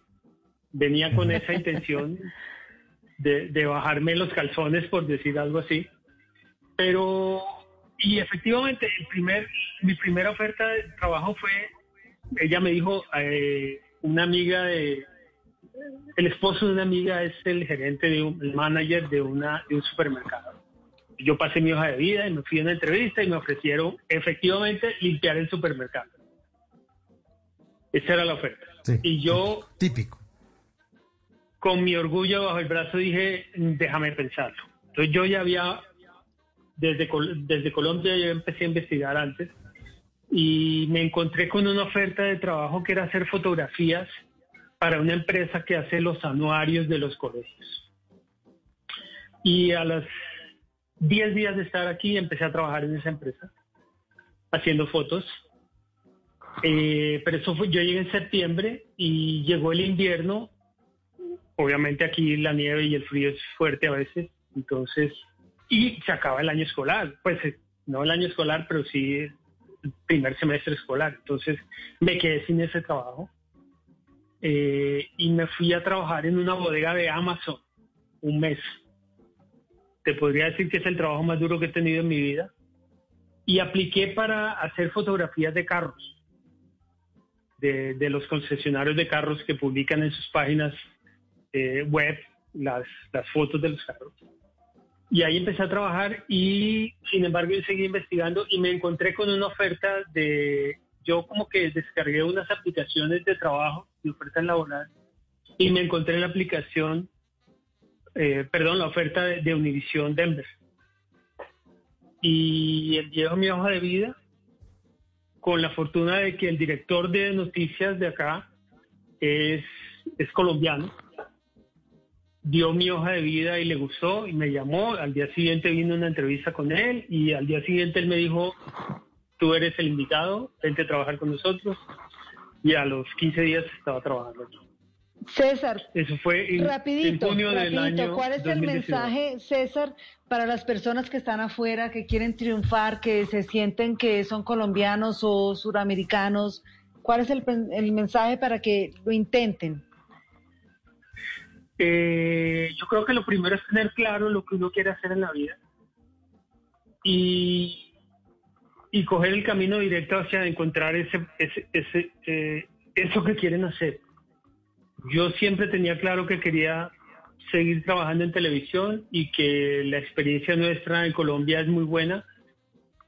Entonces, yo creo que uno tiene que perseguir sus sueños y, y- no desviarse. Es decir, de pronto en algún momento le toque a uno hacer cosas que no le gustan, pero hay que tener la- la- el objetivo marcado y seguirlo. Bueno, César, hablemos puntualmente del trabajo solo a las 5 con el que usted participó en los premios Emmy. ¿Empezaron a montar el proyecto? ¿Qué hizo usted en ese proyecto? ¿Cómo se elaboró? Eh, solo a las 5 es, es realmente el noticiero de las 5 de la tarde. Eh, aquí hay noticias a las 5 y a las 10 de la noche. Todos los canales emiten noticias a esa hora. El fuerte, o yo no sé realmente cuál fue lo que hizo que nos premiaran, porque nosotros con- competimos aquí con ABC, NBC y Fox y Telemundo. Y compitiendo con los canales gringos que tienen todos los recursos técnicos, helicópteros y todo, nosotros nos ganamos ese premio. Yo recibo ese premio porque hago parte de ese noticiero eh, como camarógrafo, editor, y cuando estamos en, en el en vivo nos toca hacer aquí de todo. Pronter, playback, audio, lo que haya que hacer, cámaras, a veces nos toca correr entre hacer la cámara y, y, eh, y volver a hacer frontend. Entonces creo yo que nos premiaron es precisamente por el esfuerzo y el trabajo con las uñas bien hecho.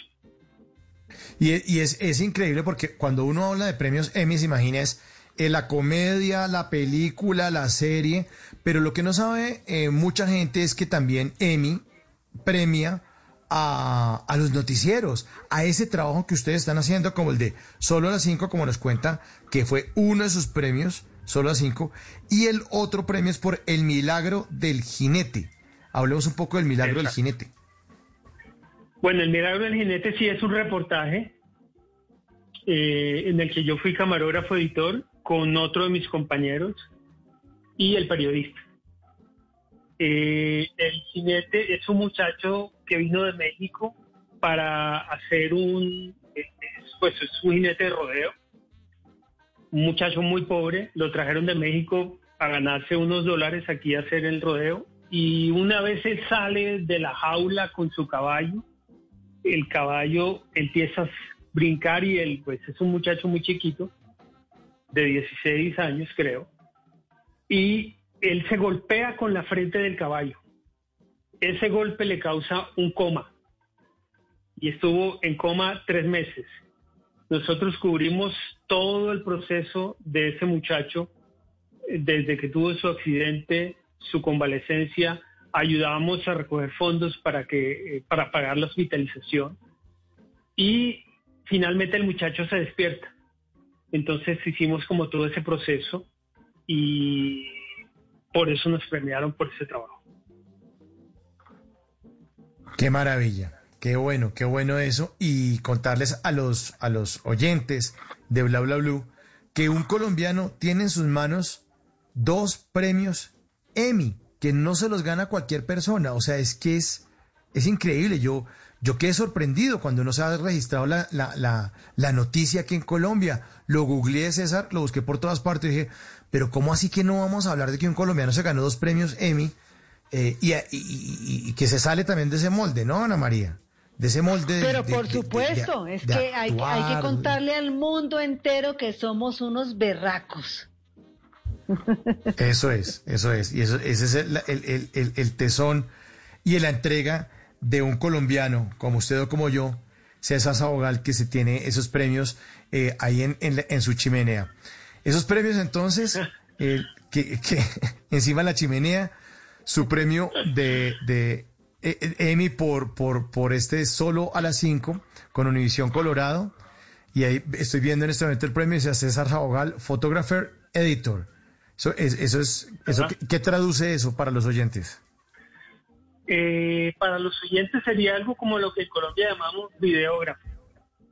Eh, pero un poco, digamos que, que lo que hacemos nosotros es que yo salgo todos los días con un periodista, grabamos eh, lo que haya que grabar y editamos ese material, que es el que finalmente sale al aire.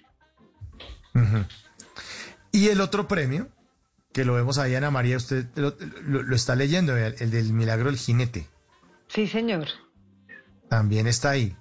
El mismo, el mismo pues, Photographer Editor también. Está como el Editor videógrafo. También, videógrafo. El videógrafo del Milagro del Jinete, un premio eh, que la verdad es una maravilla verlo usted con los premios en la mano. Yo ahora en mi cuenta de arroba entre el Quintero voy a trinar, voy a poner los- el trino de la fotografía suya, César, también con los premios. Bueno, y también sus redes sociales para que la gente lo siga, ¿no? Gracias, gracias. ¿Cuáles son sus redes sociales? Ah, mis redes, mis redes son, eh, ok, en Facebook yo estoy como César Sabogal Correa Sí. y en Instagram como Csaco70. Perfecto. Bueno. Lo amamos. Viva Colombia. Sí, que iba a Colombia, lo vamos a buscar. Eh, bienvenido siempre y muchas gracias por esa entrega en noticias, en información, por jugársela y mil, mil felicitaciones porque muy poquitos colombianos tienen en la chimenea de la casa dos premios Emmy y César Sabogal, Sabogal, invitado esta noche aquí en Bla Bla Blue, es una de las historias que merecen ser contadas. Felicitaciones y, y es un orgullo y es un honor tenerlo esta noche, César. Ah, muchas gracias, muchas gracias a ustedes por invitarme. 11.58. Y lo queremos despedir con una canción que tiene que ver con eso. Una canción que sonaba cuando usted estaba trabajando en el noticiero. El talento en televisión. Para César. Y felicitaciones. Él tiene talento. Y dice Ana María, Ana María, ¿usted que ve la foto? ¿Es buen mozo o no? Pero mucho. Ponga esa foto en la chimenea. lo veo mañana, Mauricio. Lo quiero y lo admiro mucho, Mauricio. chao, César, un abrazo.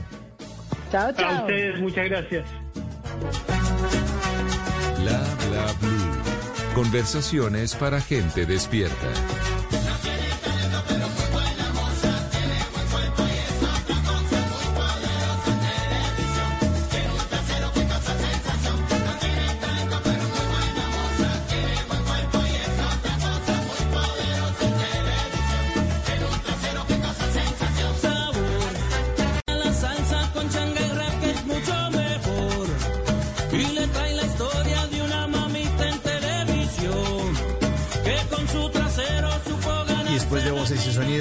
Ustedes se toman el programa en el 316-692-5274. La línea de bla bla blue, porque aquí hablamos todos y hablamos de todo. Ya regresamos.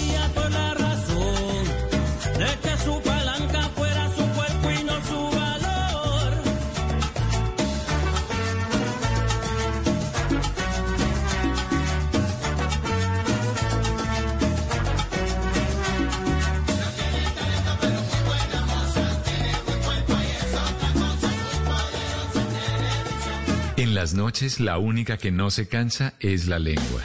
Por eso, de lunes a jueves a las 10 de la noche empieza Bla Bla Blue con invitados de lujo. Le saluda la chilindrina. Soy Bonnie Cepeda. habla Michelle Brown. Yo soy Liz Pereira. Checo Acosta, el príncipe del carnaval. Soy Claudio Bamón. Los saluda Alfredo de la Fe. Yo soy María. Con buena música, con historias que merecen ser contadas, con expertos en esos temas que desde nuestra casa tanto nos inquietan y con las llamadas de los oyentes que quieran hacer parte de este espacio de conversaciones para gente despierta. Bla bla blue. De 10 de la noche a 1 de la mañana. Bla bla blue. Con María Macausla, Simón Hernández y Mauricio Quintero. Bla bla blue. Porque ahora te escuchamos en la radio. Dígale no a las noticias falsas. Evite los medios anónimos e irresponsables. En tiempos de emergencias y de incertidumbre, es fundamental la información verificada y confiable. Los medios de comunicación formalmente establecidos, por su profesionalismo y responsabilidad, son el antídoto más eficaz contra las noticias falsas y la desinformación. Infórmese por la radio y la televisión a toda hora, con los rostros y las voces que usted conoce y confía. Fue un mensaje de la Asociación Internacional de Radiodifusión, AIR. Voces y sonidos de Colombia y el mundo en Blue Radio y bluradio.com.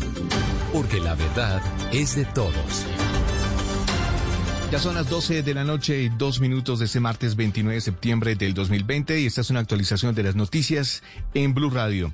Con voces a favor y en contra, reaccionaron los concejales de Medellín al anuncio de que Afinia será la filial de EPM para el suministro de energía en la costa caribe. Piden rigurosidad en el plan de inversiones de 8 billones de pesos en 10 años. Carlos Carmona.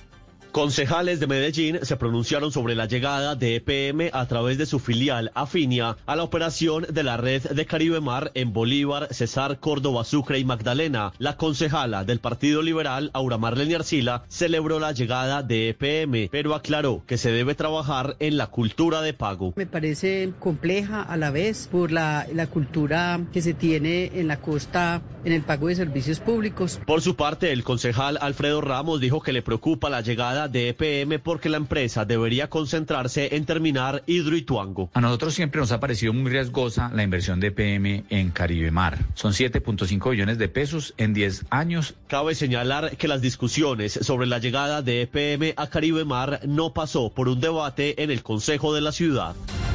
A propósito de este tema y en medio de las expecta- expectativas por el cambio de operador de energía en Cartagena, sigue la molestia ciudadana por el mal servicio que presta Electricaribe. Carlos Cataño.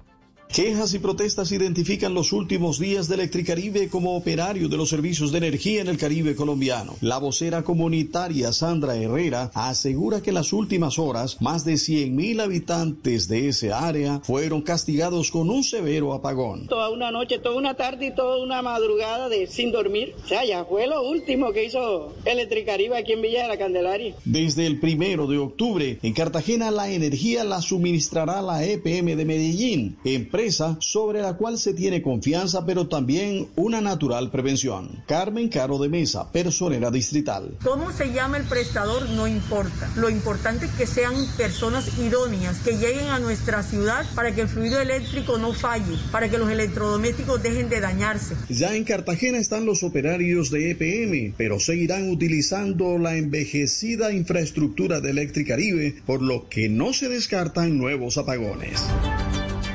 12 de la noche, cuatro minutos. Continúa el paro en el Cerrejón por la huelga de los trabajadores, pero esta vez la empresa respondió a las observaciones hechas por los relatores de las Naciones Unidas, donde hacen un llamado para suspender la operación cercana a una comunidad indígena. John Brado. A través de un comunicado de prensa, la compañía carbonífera El Cerrejón manifestó que el 9 de septiembre recibieron una carta de parte de los relatores de las Naciones Unidas que pedían suspender la operación que tiene la empresa cerca a la comunidad indígena provincial, esto al sur del departamento de La Guajira. Ahora la empresa tiene hasta 60 días para responder, es decir, hasta el 7 de noviembre, donde se prevé pongan en consideración algunos de los hechos relevantes que esto han realizado para dar a conocer sus actuaciones en respeto, según según ellos, al medio ambiente y a los derechos de otras comunidades indígenas cerca a la zona de sus operaciones. Recordemos que Cerrejón en estos momentos sigue detenida toda su operación, pues sus trabajadores permanecen en huelga por diferencia entre la compañía y los mineros que exigen cambio en algunos horarios de trabajo,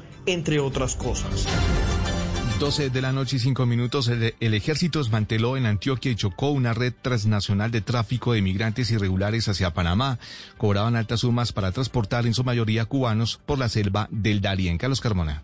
Un duro golpe contra los denominados coyotes dedicados al tráfico de migrantes irregulares asestaron las autoridades en Antioquia y Chocó. En un operativo liderado por la séptima división del ejército, fueron capturados siete presuntos integrantes de esta red en Turbo, Apartado y Capurganá. El general Juan Carlos Ramírez, comandante de esta unidad militar, explicó que entre los capturados está el cabecilla alias Carlos Julio, quien coordinaba el traslado de los extranjeros a través del norte del Chocó principalmente ciudadanos cubanos y haitianos. Este bandido tenía una orden judicial y se encargaba del paso ilegal de inmigrantes a Panamá, de ordenar homicidios selectivos. La red dedicada a la movilización de extranjeros irregulares por la selva del Darién hasta Panamá también estaría intentando consolidar algunos corredores para el tráfico de drogas. 12 de la noche y 6 minutos, Atenas reiniciará operaciones en varias regiones del país y amplía la operación a 33 rutas a nivel nacional. Marcela Peña. En total, la aerolínea podrá llegar a 25 destinos y en 15 de ellos será el único operador autorizado. A partir de esta semana, Atena volará 18 rutas desde Bogotá, incluyendo a Corozal, Florencia, Saravena, San José del Guaviare y Buenaventura. Si usted va a viajar desde Bogotá y Villavicencio hacia Inírida, Mitú o Puerto Carreño, ponga atención porque tendrá que presentar una prueba negativa de coronavirus antes de abordar.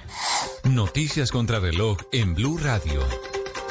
Y cuando ya son las 12 de la noche y 7 minutos, la noticia en desarrollo, el secretario general de la ONU, Antonio Guterres, lamentó este lunes la escalofriante cifra de muertos por la COVID-19 que ya alcanzó el millón de personas en todo el mundo y urgió a aprender de los errores para poder superar la pandemia. La cifra, hoy el Banco Itaú llevará a cabo la emisión de bonos ordinarios hasta por 350 mil millones de pesos. De acuerdo con el instructivo para dicha operación, los papeles se ofrecerán en dos series, una a tasa fija a cinco años y otra en IBR a tres años.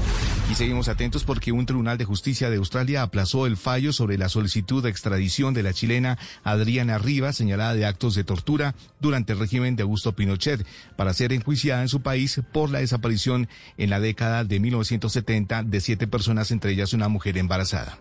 La ampliación de esas y otras noticias encuéntralas en blurradio.com. Sigan en sintonía con Bla Bla Blue, conversaciones para gente despierta. Inicia la cuenta regresiva. They would love to see a guy like Sleepy Joe Biden who has no clue what the hell he's doing. Estados Unidos vivirá una de las elecciones más importantes de su historia. Everybody knows who Donald Trump is. We choose hope over fear.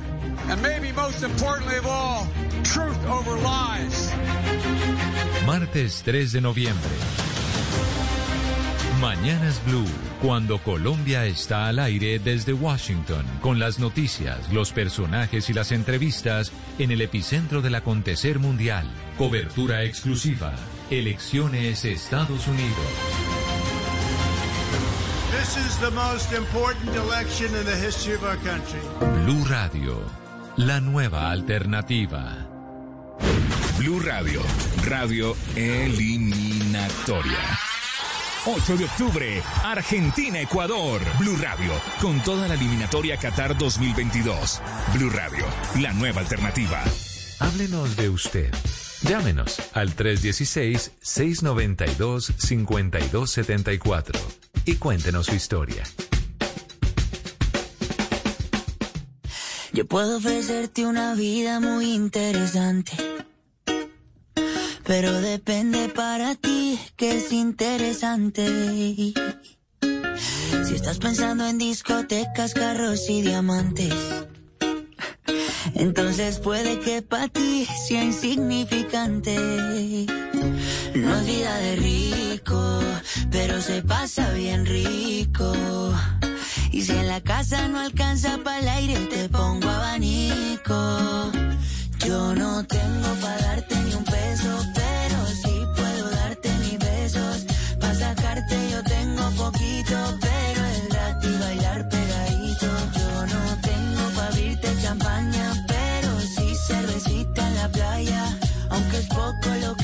ofrezco con orgullo, todo lo que tengo es tuyo. Ya son las 12, 12, 10 minutos. ¿Qué tal? Eh, ¿Buena esa canción o no, Ana María? ¿Te A gusta? ver, ¿qué tiene usted para darme interesante? Cuénteme. Ah, pues le tengo a Simón Hernández, que es un tipo interesante y que trae buena música aquí al programa. Simón, buenas noches. ¿Qué más, Mauricio? Ey, Ana María, rato sin hablar con usted. ¿Qué más? Me gusta mucho. Yo creo que usted tiene algo interesante para contarnos a Mauro y a mí y a todos los oyentes. Claro que sí, muchas cosas interesantes. Y mire, una de esas es que Camilo tiene nueva canción, se llama Vida de Rico. Y bueno, como raro, como raro, pues ya, sabemos de esos amores que siempre tiene y de esos videos en los que involucra a su esposa Eva Luna, la hija de Ricardo Montaner. Y bueno, pues es una canción eh, dedicada para ella. Pero mire, además, eh, ustedes se acuerdan de ese italiano ricachón eh, de Gianluca Biaggi. Pero Claro, por supuesto, está Ah, embarazado. bueno. Sí, sí, sí, está esperando, está esperando. Pues resulta que Camilo por estos días, pues eh, estuvo, pues, de muy amigo con él, porque incluso muchas de sus canciones él las estuvo posteando en su Instagram y bailando, para que vea que Camilo ya no es un artista local, es una artista totalmente internacional. De hecho, dentro de muy poco tiene un show exclusivo junto a YouTube, pero de eso les voy a hablar mañana. Pero mire, próximamente, ¿saben algo? Hay un festival virtual de, ustedes saben, esa calle 8 que es tan importante. Eh, pues Sí. van a hacer un festival y va a ser eh, Camilo uno de los artistas que se va a estar presentando ahí. Siempre esos carteles de artistas tienen eh, como los, ahora les llaman los headliners, ¿no? Entonces, como los artistas más importantes. Camilo hace parte de ese nuevo festival que es el próximo 4 de octubre. Se va a estar presentando junto a Eva Luna y ahí va a estar estrenando esta canción que estamos escuchando que se llama Vida de Rico. Pues yo creo que en estos días Camilo sí se está dando vida de rico porque con todo lo que está haciendo y el éxito que está teniendo, está facturando bravo. Mauricio también. También. Pero, pero era rico, rico pollo más bien. Rico cocinando, rico lavando platos. No, rico una vida de rico como este, Sí. como Camilo. Sí, pero rico. Ay, ay, ay, ay. Rico, rico en vitaminas y en minerales más bien. 12, 13 minutos. Bueno, Simon, titulares de lo que nos va a hablar en esta tercera hora, por favor, para sus queridos oyentes. ¿Qué les va a contar? Bueno, quiero que estén ahí muy pendientes porque seguramente mucha gente anda sin trabajo. Les voy a contar cómo pueden aplicar a más de 20 mil vacantes que hay actualmente en Colombia. Entonces, si está buscando trabajo, pilas, pilas, no se desconecte. Y lo otro es que le tengo una escuela para creadores de YouTube. Y lo mejor que todo, es gratis. Ah, bueno, bien, bien, bien. Eso me bien, gusta. bien, bien. Al gratín. Me gusta. Al garatín. Gratis, gratis, gratis. Nuestros oyentes hacen parte de esta tercera hora de Bla Bla Blue en el 316-692-5274. La línea de Bla Bla Blue. Recuerden que aquí hablamos todos y hablamos de todo. Y ya nos dejan en esta línea mensajes. Si quieren a María, ha encontrado mensajes ahí, miren.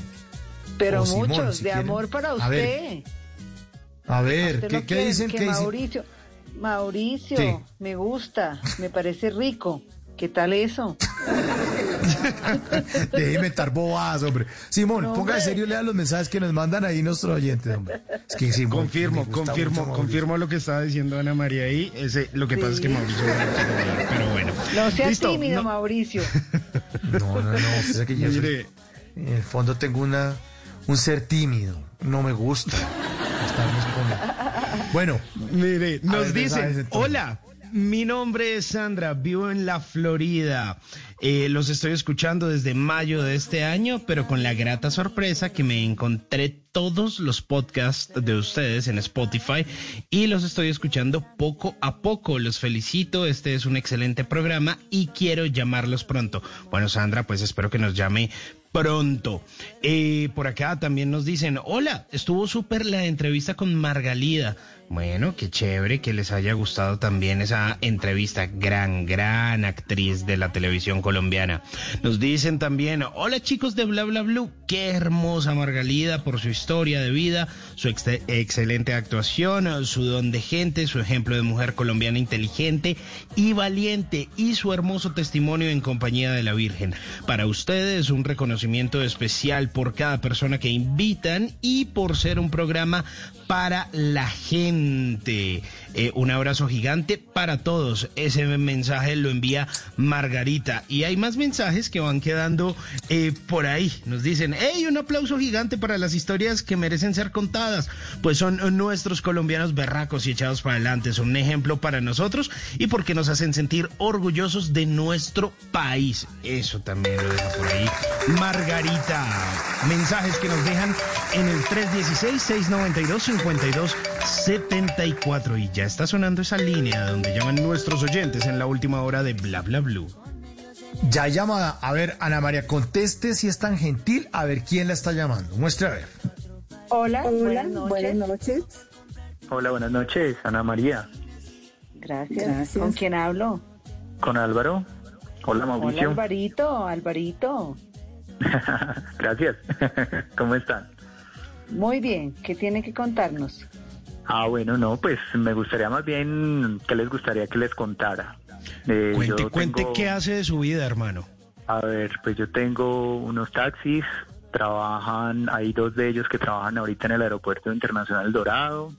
Y pues obviamente desde el aeropuerto salen muchas historias, demasiadas historias de, de todos esos viajeros que han llegado ahorita en vuelos humanitarios.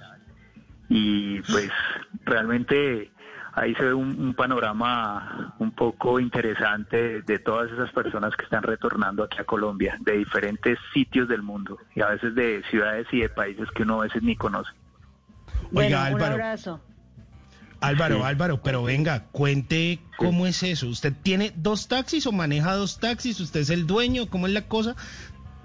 Eh, a ver, pues como todo emprendedor aquí en Colombia, uno siempre que eh, entra uno a un negocio, uno muchas veces quiere generar empleo y además de eso, pues también tener uno su, su empresa. Y en el tema de los taxis sucede eso. Bueno, venga, y ahora sí la pregunta que me imagino que, que todos están esperando que le haga. ¿Cuáles son esas historias que les han contado los pasajeros que vienen en esos vuelos humanitarios? ¿Cómo es Pues, eso? ¿Qué, qué han dicho?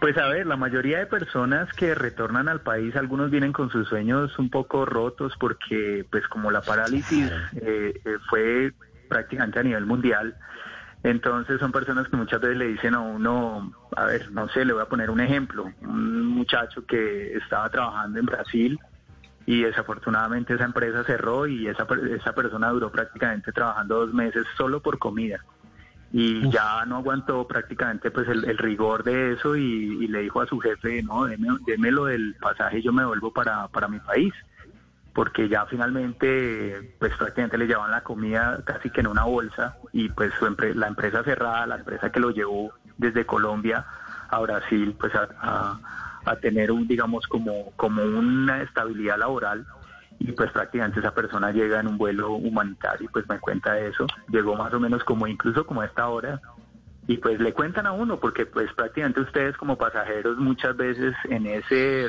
tiempo de recorrido que uno hace hacia el sitio donde ustedes van, sea un hotel o la casa, le cuentan a uno muchas cosas. Eh, le puedo contar también de una señora que duró dos días prácticamente sin comer, venía de Aruba y la señora venía tan, pues como tan estresada y como tan triste de su viaje que me dijo, señora, ya no hay COVID, pero desafortunadamente la isla está totalmente paralizada y pues nosotros... Sí, sí, lo, escuchamos. Ah, perdón, pensé que se había cortado. Y pues eh, prácticamente nos tocó, me tocó retornarme otra vez aquí para Colombia y venir a quedarme en la casa de, una hermana porque prácticamente la isla, eh, los arubianos están subsidiados por un gobierno, pero las personas que, que están allá, digamos, en, en calidad ilegales no tienen absolutamente nada. Pues duró casi dos días esperando el vuelo humanitario sin comer y pues da la casualidad que me dijo tengo un antojo de un tinto que pues me dio como pesar y yo paré ahí en la Boyacá en una panadería y le compré un tinto y, una, un buñuelo para que Qué buen corazón, qué buen corazón, hombre, felicitaciones. No, pues gracias. qué buen corazón, qué buen corazón. Y pues sí, muchas, muchas historias, muchas historias de, cualquier cantidad de historias de personas. Una chica que venía, por ejemplo, de Dubai, que se quedó sin trabajo, la empresa prácticamente pues la devolvió aquí para Colombia. Eh, bueno, de infinidad de, de, destinos prácticamente. Y pues sí, yo a veces hablo, cuando tengo la posibilidad de hablar, digamos, con esas personas que yo recojo, me cuentan, me cuentan cosas y pues ahorita por el tema del, de lo del COVID la mayoría de personas pues obviamente vienen muy tristes porque pues les ha tocado prácticamente por obligación algunas volverse al país. Sí, claro. Sí, sí, aquí estamos, aquí estamos. Sí, y pues sí, eso es parte, digamos, como de, lo que está sucediendo ahorita en, en, en, el, en el aeropuerto, pues con estos vuelos humanitarios. Ahorita, pues obviamente ya se abrieron los vuelos nacionales y pues están llegando ya personas de otras de otras ciudades de Colombia. Pero realmente sí hay muchas hay muchas historias que, que prácticamente podrían hacer parte de un muy buen libro de todo lo que ustedes cuentan cuando cuando vienen de viaje. Y pues cuando estamos en tiempo normal la gente viene muy alegre y le cuenta a uno una cantidad de cosas y uno se da cuenta del pasajero por las maletas. Y todas esas personas que han estado llegando uno nota que no traen regalos en cambio, en, época normal las personas traen regalos, traen regalos para sus familias, para sus amigos, pero en este momento la mayoría de personas no vienen a duras penas con las maletas.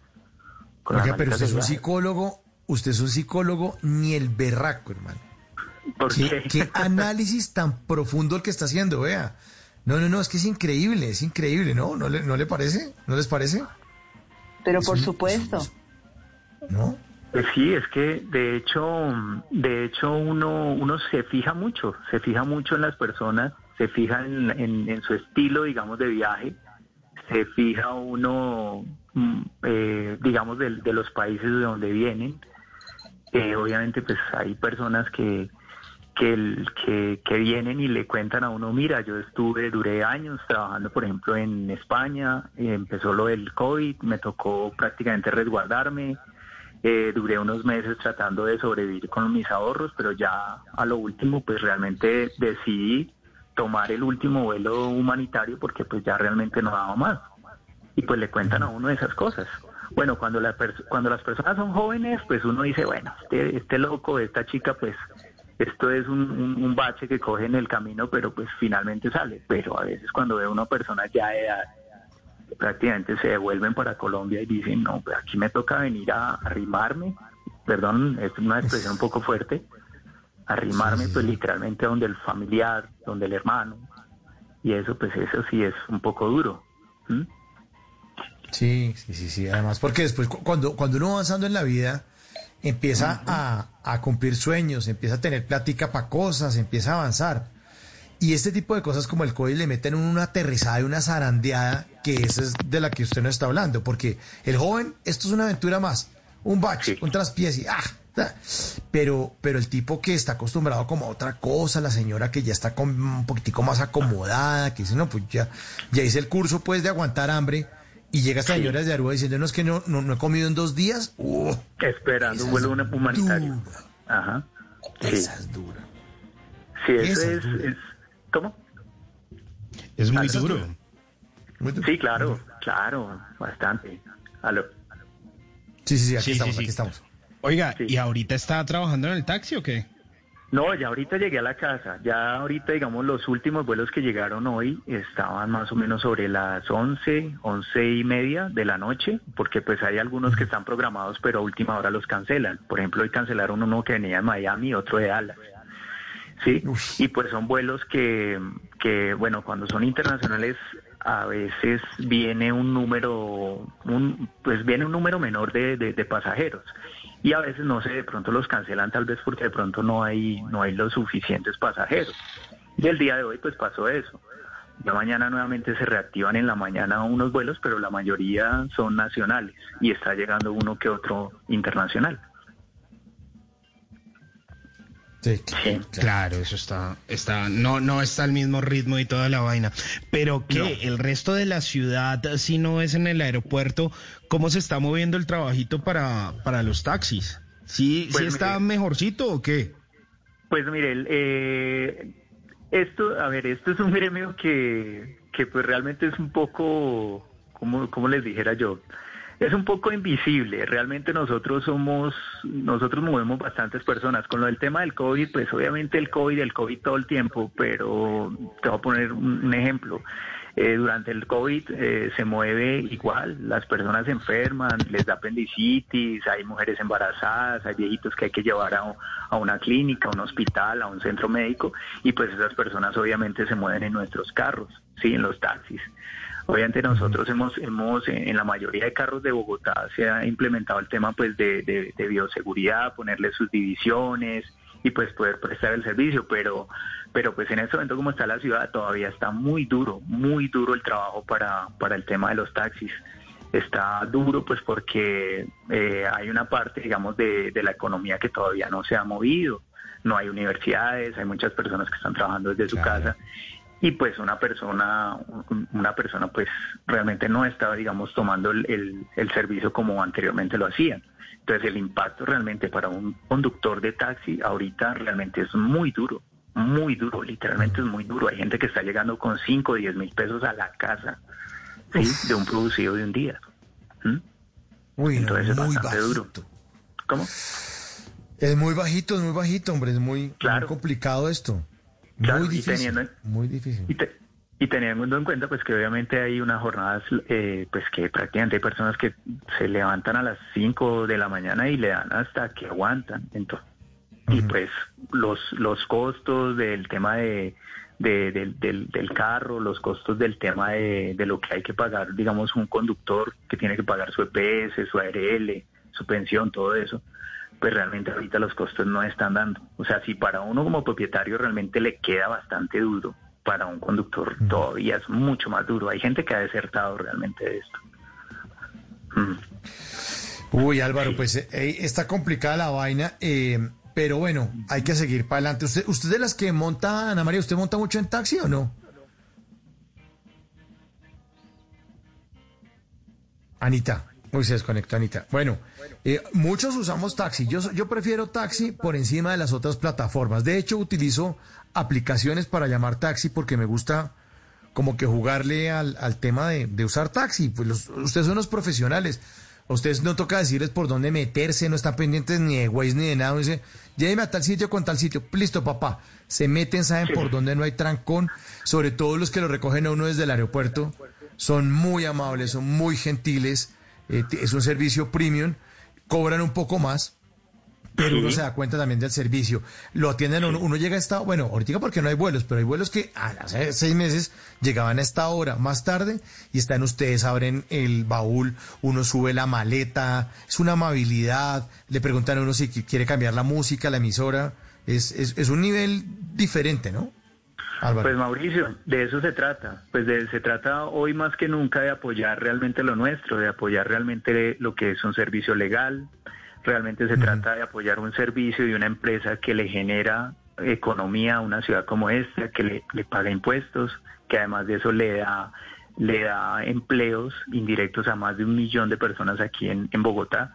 Entonces, ¿por qué no apoyar realmente lo, lo, lo, lo- lo legal? ¿Sí?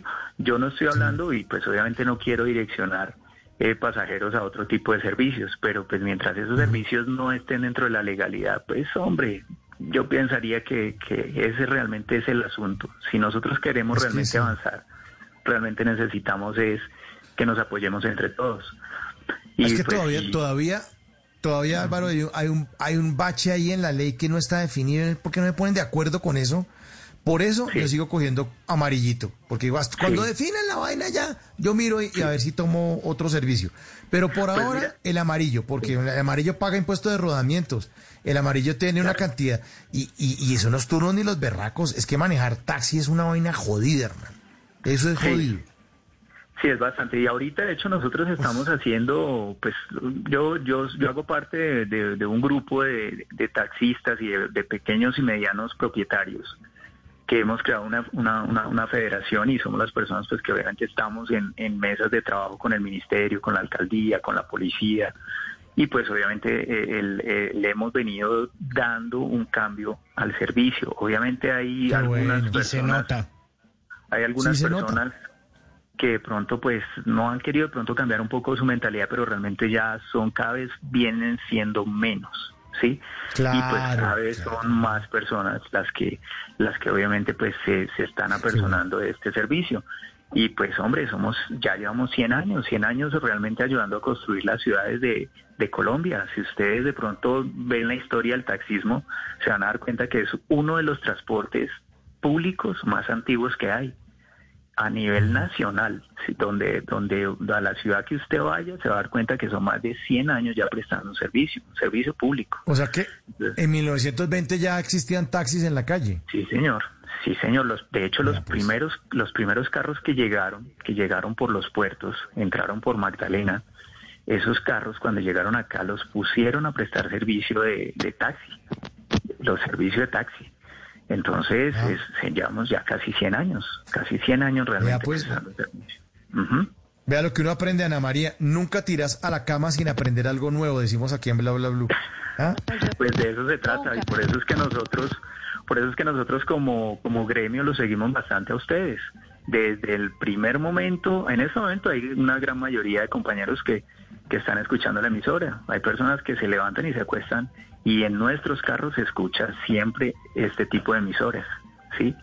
Se escucha este tipo de emisoras y, y, pues nos parece, incluso nosotros opinamos a veces entre nosotros de acuerdo al, al tema que ustedes pongan en el día. ¿Mm? Bueno, pues, pues hagamos una cosa. Eh, como este programa lo hacemos entre todos, porque esa- la radio unidireccional, eso ya se acabó. Bla, bla, Sí. blue. Eh, aquí hablamos todos y hablamos de todo. Pónganse de acuerdo cuando ustedes y, y- y nos escriben a la línea. Oiga, ¿por qué no hablan de tal cosa? Lo hemos hecho muchas veces. Hay muchos Claro temas de sí. segunda hora que ustedes, lo- ustedes los oyentes lo han propuesto y nosotros aquí somos, aquí obedecemos. Esto aquí es como... eh, eh, Aquí es como haciendo caso. haciendo bueno. caso, porque para eso estamos. Para eso estamos. Entonces, oiga, ¿por qué no hablan de tal tema? Y nosotros lo Sí. disparamos acá, de una. Ah, lo bueno, planillamos, claro. pues.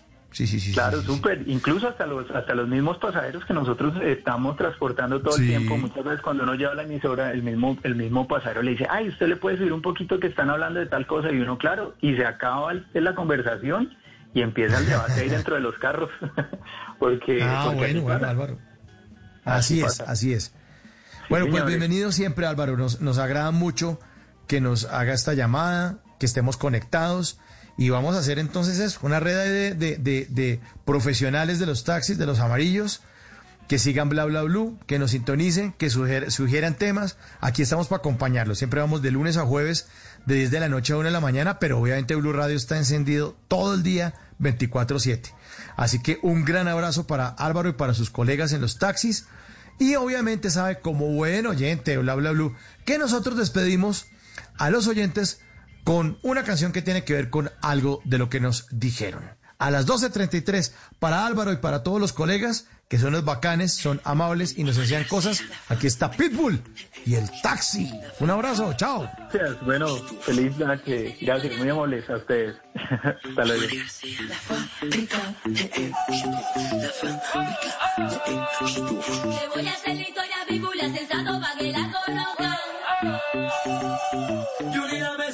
Servida, la sopa está caliente. Ready pa' sonar la boca. Mister todo el mundo, el taxi, sensato del patio. Queremos darle una bienvenida a todas las mujeres que hacen vino por todo el mundo. Yo la conocí en un taxi, en camino al club.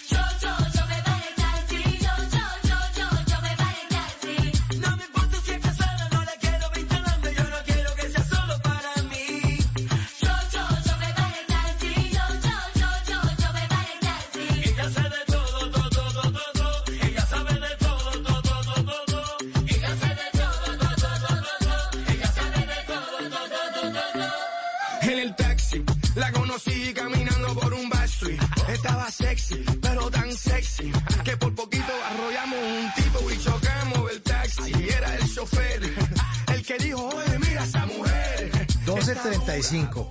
Me encantan estos oyentes. Somos gente despierta y no porque estemos con los ojos abiertos, sino vea, despierticos. ¿Qué tal? ¿Qué tal la clase que nos dio Álvaro Simón? ¿Qué tal la clase que nos dio la cátedra? oiga, pero sabe una frase que me gustó muchísimo de Álvaro y fue al pasajero se le conoce por las maletas. Sí, eso está Frase buenísimo. Está muy buena. Buenísimo. ¿Sabe, también en dónde pasa eso? En los supermercados. Usted póngase de sapo y mírele que lleva la gente en el carrito y usted dice, ah, este man le gusta, uy, le gusta cocinar. Ve la vaina, ah, este man es juicioso porque vea que todo lo que tiene es como de aseo. O dice, "Mm, este le pega el chupe pero de forma. Este nota que se le va toda la quincena en trago, pero mire, compra, compra cigarrillos por cartones, véalo, véalo. Garos, garos, garos. Bueno. Simon, bueno, hablemos entonces acerca de la solución para esta gente que anda sin trabajo. Ya nos está contando Álvaro que la vaina está complicada, se está volviendo a reactivar la economía. Los taxistas a veces llegan con 10 mil pesos de producido, todo un turno de trabajo y está duro. Pero hay otros que andan sin trabajo, pero tenemos soluciones. Soluciones porque todos los, todos los problemas tienen, tienen una manera de solucionarse. Sí, señor, de eso se trata y les dije que estuvieran atentos porque hay buenas noticias y hay más de 20 mil vacantes en Colombia, en distintas empresas y se las traigo resumiditas. Incluso creo que hay más porque acabé de ver una noticia de una oferta laboral que hay por ahí en Arturo Calle. Pero mire, Varias ofertas de empleo a las que ustedes pueden aplicar si andan buscando trabajo.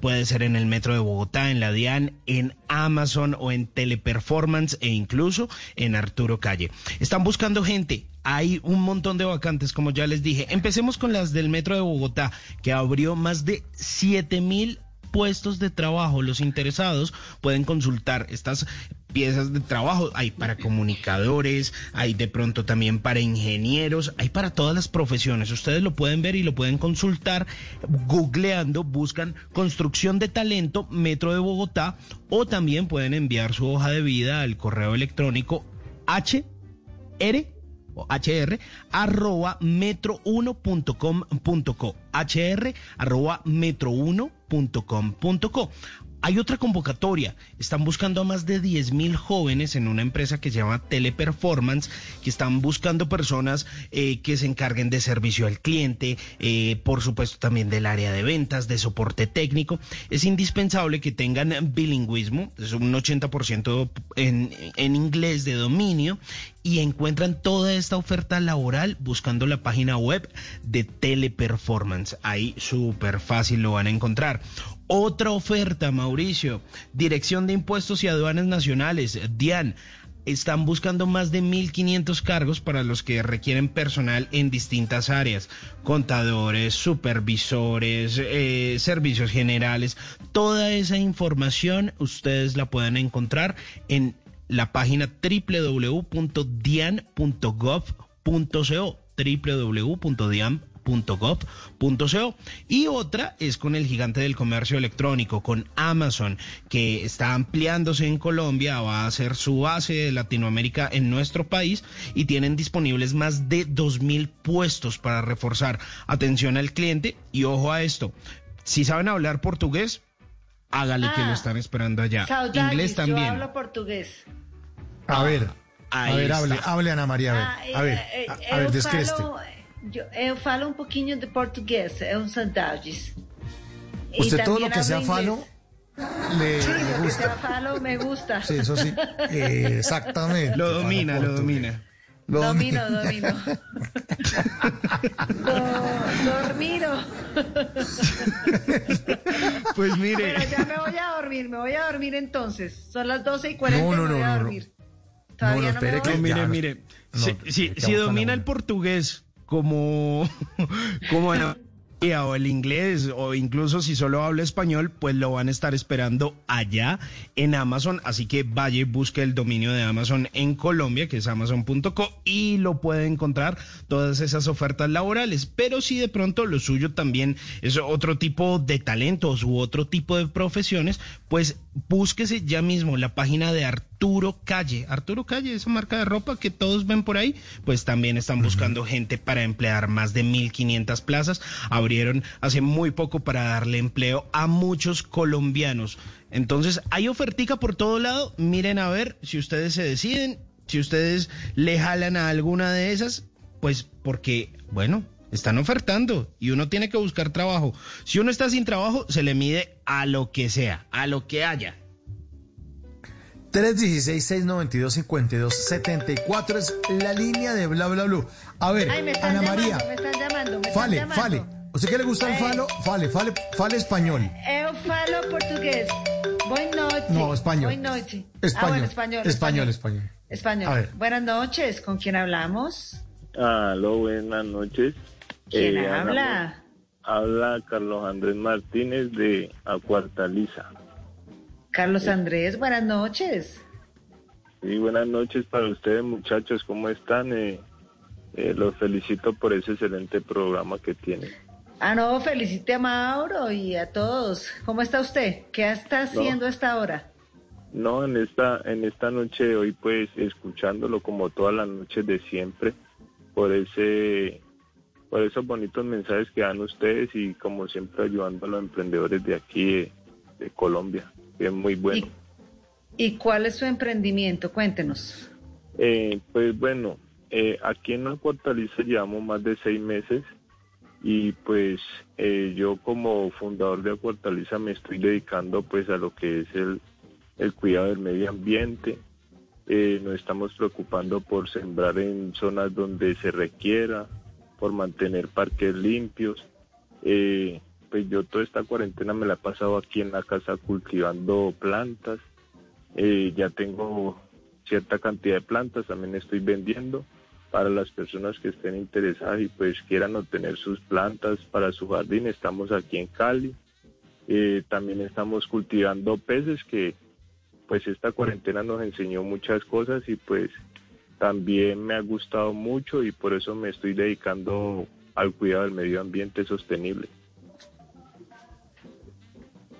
Ay, qué Y- bueno. maravilla. Y, Oiga, y venga, bueno, Carlos. dime. Pero a- a- antes de que sigamos con lo otro, uno, me- mejor dicho, sáquenos de la cochina ignorancia.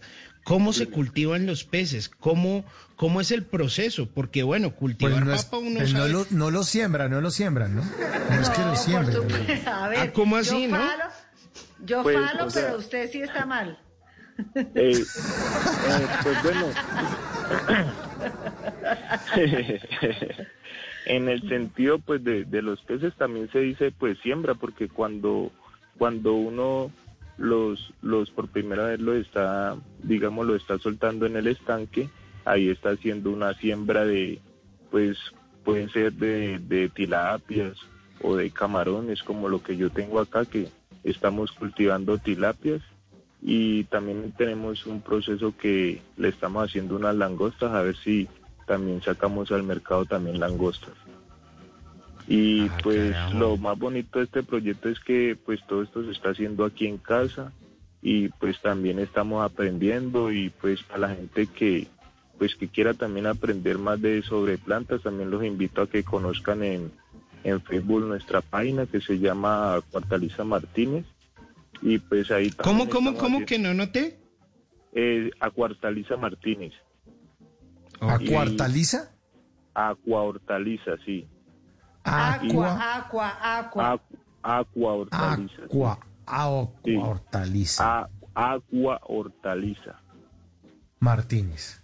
Martínez. Entonces, pues a las personas que, que quieran también aprender de, de cultivo y de todo esto, pues los invito a que visiten mi página y, y también contribuyan con todo esto porque pues todo esto nos toca todo lo del medio ambiente, ¿no? Y esa es la, lo que quiere hacer a Cortaliza que a todo mundo le, le llegue este mensaje y, y siembre su árbol porque eso es lo que a Cortaliza quiere. Entonces, oiga, a qué ustedes- bonito. A, us- a ustedes también, muchachos, pues los invito a que adopten también su árbol y contribuyan también a esta misión que está llevando a Cortaliza. ¿Y cómo se puede adoptar un árbol? ¿Cómo se puede adoptar un árbol? Eso es lo Sí. más de sencillo. Eso solamente pues tú vas a un vivero, eh, compras una planta y pues puede ser un árbol o, o una hortaliza que tú la puedes tener en tu, en tu jardín o en tu sala y ya le comienzas a hacer el proceso y hasta que ya crezca y luego la, la trasplantas y ahí lo que vamos a hacer es que ya con eso estamos contribuyendo a nuestro mundo más sostenible y por un mundo más. Que eso es lo Claro, que- claro. Pero hay gente, es- hay gente, hay gente, Carlos, que no tiene cómo, ¿no? Pero creo que Ah, tengo entendido que hay sistemas para que uno adopte un árbol y uno da una plata y desde la casa, porque hay gente que dice, no, pues yo aquí en el edificio donde va a sembrar el árbol, o yo vivo en un sitio donde no puedo, ¿no? No, porque pues, o sea, eso no, eso no interesa, digamos, si tú vives en un apartamento o en una finca, porque pues el hecho es que, pues, si vos estás en tu apartamento, pues, ahí puedes tener una matica pequeña, sea un cactus, Ah, o sea razón. una rosa, o sea una matica de tomate o, o una lechuga, cualquier planta. Pero el hecho es, el hecho es que todos tengamos en, muy presente en nuestro corazón de que tenemos que darle también un poco de vida a nuestro mundo y a la naturaleza. Esa, esa, esa es la hortaliza que más le gusta a María Pulido. Tomate. Señor, Le tomate fascina, cualquier cosita, tomate le cualquier fascina. cosita. Le No, fascina esa hortaliza a usted, ¿no? Qué cosa Me tan impresionante. fascina, me fascina, tomate cualquier cosita. No, pa- para, para, ella, para ella le tenemos una rosa bien bonita. Ay, qué bien. Ay, qué vea, vea, me enamoró, me enamoró. Ah, sí. Eh, eh, pues Tomate una rosita, mi amor.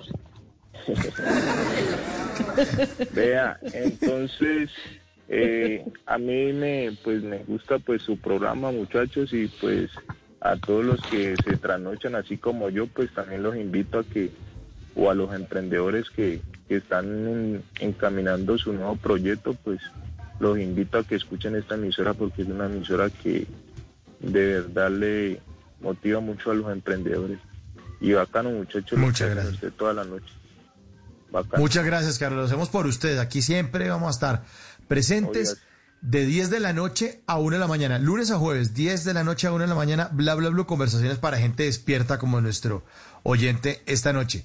Le mandamos un abrazo y les decimos a todos los oyentes que ah, le jalen al plan referido, ya saben.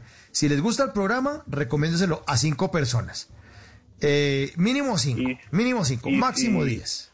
Bueno, y las personas pues que desean contribuir pues con esta con esta misión que estamos llevando, pues los invito a que conozcan nuestra página, como les dije, eh, a Cuartaliza Martínez o arroba Acuavive, o nos pueden llamar también al teléfono 319 714 4810, pues que ahí les estaremos eh, respondiendo todas sus inquietudes o lo que necesiten. Oiga, ¿y yo no puedo adoptar una tilapia? Obvio, también, también se la podemos mandar, obvio. ¿Y dónde la tiene en la casa? ¿La mete en la lavadora o qué, Simón? ¿O qué hacemos con la tilapia? No, no, no, no, no. Aquí, aquí el proyecto que tenemos aquí en la Cuarta Lisa, como esto es en casa, aquí lo que pasa es que yo aquí a la gente la dejé sin lavadero y yo pues en el lavadero hice un experimento y, y tengo el patio volteado, y tengo tengo camarones, tengo langostas, tengo guppies, tengo tilapias. Entonces, pues la idea es sacar un mercado ahí afuera de la casa y vender y vender. Qué bueno, qué bueno, qué bueno. Pues ojalá cuando baje la marea nos vamos para allá, para Cali y nos invita a almorzar. Ah, listo, así va a ser. Por acá, les, por acá les voy a tener No. un buen delicioso plato de langosta. Esa vaina, un plato gigante. Nosotros somos buena muela. Eso, así es, muchachos. Y para Ana María, tomate, que es lo de ella. El tomate es lo de ella. Uno blanco del valle también le funciona. Bueno, eh, Carlos, un abrazo, un abrazo. Mil gracias por su llamada. Gracias por hacer parte de estas conversaciones para gente despierta. Y obviamente, como buen oyente del programa, sabe que lo despedimos con una canción que tiene que ver con algo de lo que nos contó. Pues esta es para usted. Aquí están sus burbujas de amor de Juan Luis Guerra. Un abrazo, Carlos. Feliz noche. Chao, bacano. Chao, ahora. Ah, chao. Tengo un corazón mutilado de esperanza y de razón. Tengo corazón que madruga donde quiera. Ay, ay, ay, ay, ay, ay, ese corazón se desnuda de impaciencia ante tu voz. Pobre corazón que no atrapa su cordura. Quisiera ser un pez para tocar mi nariz en tu pecera y hacer burbujas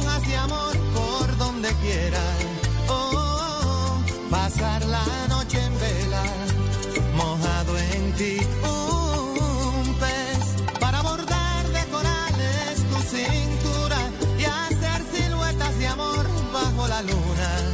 Oh, saciar esta locura mojado en ti.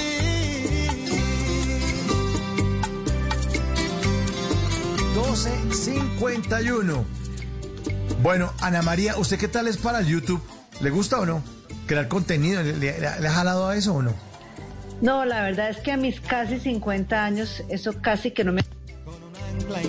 ¿Que no le cuadra o qué?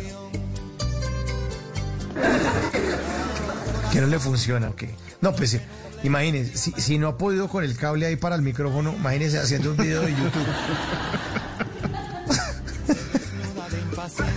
Pues aquí hay una sugerencia que tiene Simón Hernández para los amantes de la tecnología y de los mensajes en línea, de los videos de YouTube. A ver, ¿de qué se trata, Simon? Oiga, pues mire, durante los últimos meses de pronto eh, la capacidad eh, de las personas para, para verse pues fue restringida por las medidas de distanciamiento social y el aislamiento. Y la tecnología como ya sabemos fue esa herramienta que ayudó a cerrar esa brecha entre muchas personas. Y asimismo pues la gente se acercó mucho a YouTube eh, para mantener ese contacto, para distraerse, para aprender nuevas habilidades, pero también creció mucho el interés por la creación de contenidos en esta plataforma y pues en otras, pero pues especialmente en esta que se puede monetizar y que usted puede hacer su billetico. Entonces, eh, pues en esta plataforma se dieron cuenta y dijeron, bueno, pues venga, vamos a ayudarle a la gente porque entre más contenido se cree, pues más publicidad vendemos y pues eso es un gane y gane a, a- a la final, de eso se trata. Y eh, pues dijeron, pues vamos a hacer una capacitación para creadores. Lo bueno es que esto no lo está ofreciendo una academia, no, lo están ofreciendo ellos y dijeron, vamos a hacer un taller para creadores de contenido de YouTube. ¿Por quién? Pues por nosotros, por la gente de YouTube. Entonces la cosa es súper fácil. Le van a dar un ABC de cómo funciona la plataforma. Esto va a ser desde el próximo 13 de octubre. Y van a estar dando este curso hasta diciembre. O sea, no es una cosa ahí como de entrada por salida, sino que va a ser algo muy serio. Y usted lo puede encontrar en esta página, en esta red social, como Escuela para Creadores. Escuela para Creadores. Y van a hacer esta serie de capacitaciones semanales en español para todos aquellos que quieran aprender a generar contenido en esta plataforma. Van a hacer unas clases en vivo, pero si de pronto usted no tiene tiempo, se las perdió, pues van a quedar disponibles para volverlas a ver en cualquier momento. Le van a enseñar cómo empezar en YouTube, eh, funcionalidades, eh, mejores prácticas, eh, cómo poner una buena cámara, cómo definir la marca del canal, cómo monetizar los videos, eh, cómo hacer un buen performance, eh, cómo es el tema de la analítica, cuáles son los lineamientos que tiene esta comunidad, eh, cómo tratar el tema de los anunciantes. Mejor dicho, lo van a dejar hecho todo un youtuber. Usted de ver si se le mide, Mauricio o Ana María. A ver, ¿se le miden a María o no? Bueno, no, si se le mide. No, no, no. no, no. Sí. Si se le mide, escuela para creadores. Sí. Escuela para creadores. A ver, Escuela para creadores se llama, ¿no? Sí, ¿Y lo señor. podemos buscar lo en dónde, Simón? En YouTube. Sí. En YouTube. Escuela para creadores. Busca Escuela para Creadores de YouTube y ahí lo va a encontrar, un canal oficial donde va a encontrar toda esa información a partir del próximo 13 de octubre. Que conste que les estoy avisando con tiempo. Después no digas que no le avisamos. Que no te avisamos. 12.55 les avisamos que ya vamos aterrizando. Vamos llegando al final de Bla Bla Blue. Y aquí entramos con una buena canción Salsibiris para despedirlos. Vamos a poner esta que está chévere. Los Rodríguez, conjunto clásico.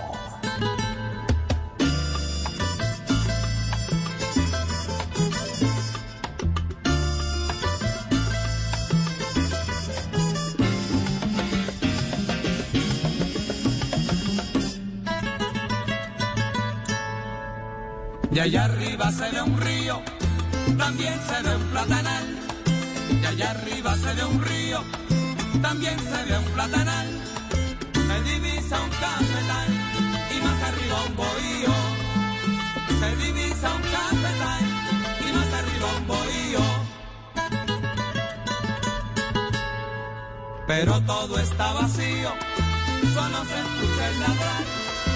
Pero todo está vacío, solo se escucha el ladrar. De un perrito blanco y negro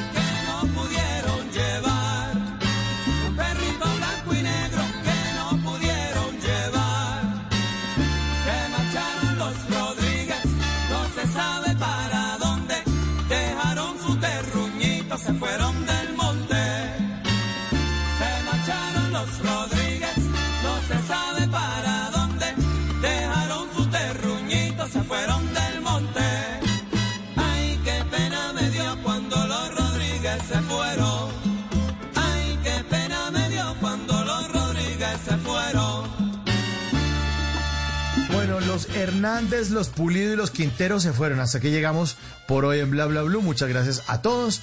Los despedimos con unos mensajes. Vamos a leer mensajes que nos mandan nuestros oyentes. Simon, ¿qué dicen ahí Sí, los señor. últimos mensajes de esta noche? Dice, hola, soy Mauro del podcast La Conversa, soy de Armenia, les envío un abrazo con aroma de café, me encanta su show. Oiga, pues muchísimas gracias Mauro, allá en Armenia, un abrazo gigante. Nos dicen por acá también, excelentes invitados en el programa de hoy, triunfadores y exitosos. Ingeniero Freddy Omar Beltrán, desde San Cristóbal, Táchira, Venezuela. Un abrazo gigante hasta Venezuela, mi hermano, o, o panita. Eh, también, miren, nos dicen por acá, muy buenos días, gente linda, gente hermosa, gente bella. Iniciando un turno con ustedes Desde Barranquilla. Dier Luna, abrazo Dier allá en nuestra Barranquilla querida que cada día está más hermosa. Nos dice, eh, llevo más de tres meses que los escucho y pues me ha gustado tanto que ya no escucho otra, sino Blue. Bueno, pues me parece muy bien que siga así. Dice que lo inspira mucho a seguir con su proyecto. Pues esperamos que eso siga así y que le sigamos brindando esa inspiración y que cuando tenga ese proyecto definido nos llame o antes nos cuente, oiga, tengo esto, tengo esto, tengo esto, aquí estamos para escucharlos. A Margalida Castro, nuestra invitada en la primera hora, un abrazo muy grande, que sabemos que escucha Blue Radio porque dice que a veces se despierta y se trasnocha y a veces le toca la repetición de Voz Populi a las 2 de la mañana, pues ahí ustedes también pueden seguir conectados como Margalida Castro, nuestra invitada en la primera hora. A Laura López, la ganadora del premio de Radio Francia Internacional, Buen Viento y Buena Mar, eh, y que la pase muy rico allá en París. Y a César Sabogal, nuestro colombiano que se ganó dos premios Emmy. Es un orgullo para nosotros como medio de comunicación registrar esto que ningún otro medio en Colombia lo ha registrado. Un eh, premio Emmy que es como un Oscar, pero de la televisión. Eh, pues hay un colombiano, un Samario, que se ganó dos premios el pasado 20 de septiembre y que no se había registrado y aquí lo tuvimos con mucho cariño en Bla Bla Blue. Nuestro oyente Álvaro también, el del taxi también, del aeropuerto, a Carlos eh, con su cultivo de agua hortaliza también un, un gran abrazo y a todos, a todos los oyentes de Bla Bla Blue. Ana María, feliz noche. Que descanse. Oiga, los quiero, los quiero mucho. Mañana nos vemos. Sí, mañana encontramos aquí a las, a las nueve, bueno, antecitos del, del- del programa a las nueve, pero a las diez estaremos al aire con otra emisión de Bla Bla Blue. Que descanse Ana María, gracias. Gracias a ustedes. Feliz, feliz amanecer. Feliz amanecer. Bueno, don Simon, gracias por la información. Un abrazo muy, muy grande. Un abrazo para usted, don Mauricio, para Ana María, para nuestro gran equipo de trabajo y por supuesto para los oyentes, ¿cómo no? Y la producción de este programa, pues estuvo a cargo, como siempre, el mejor productor de Blue Radio.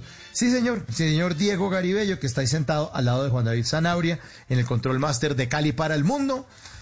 Es la una en punto de la mañana. La cita es a las 10 de la noche con un nuevo invitado. El invitado de mañana es La Locura Furiosa, es de primer nivel. Jürgen Klarik. La locura. Les va a encantar el programa. Duro, es un genio. Es un duro. Es un duro. Y eh, nuestro productor de hogar y ello lleva meses detrás de él para ponerlo al aire, para que todos ustedes disfruten de lo que él les puede enseñar. Les va a enseñar a abrir la cabeza para que uno haga billete, para que se proyecte y para que le pegue al perrito, vea. Así de fácil va a estar desde la primera hora Jürgen Klarik. Así que lo esperamos a las 10 en punto. Una y un minuto. Viene voces y sonidos con Javier Segura. Mi nombre es Mauricio Quintero y siempre, siempre será un placer hacer parte de estas conversaciones para gente despierta. Bla, bla, bla. Feliz noche.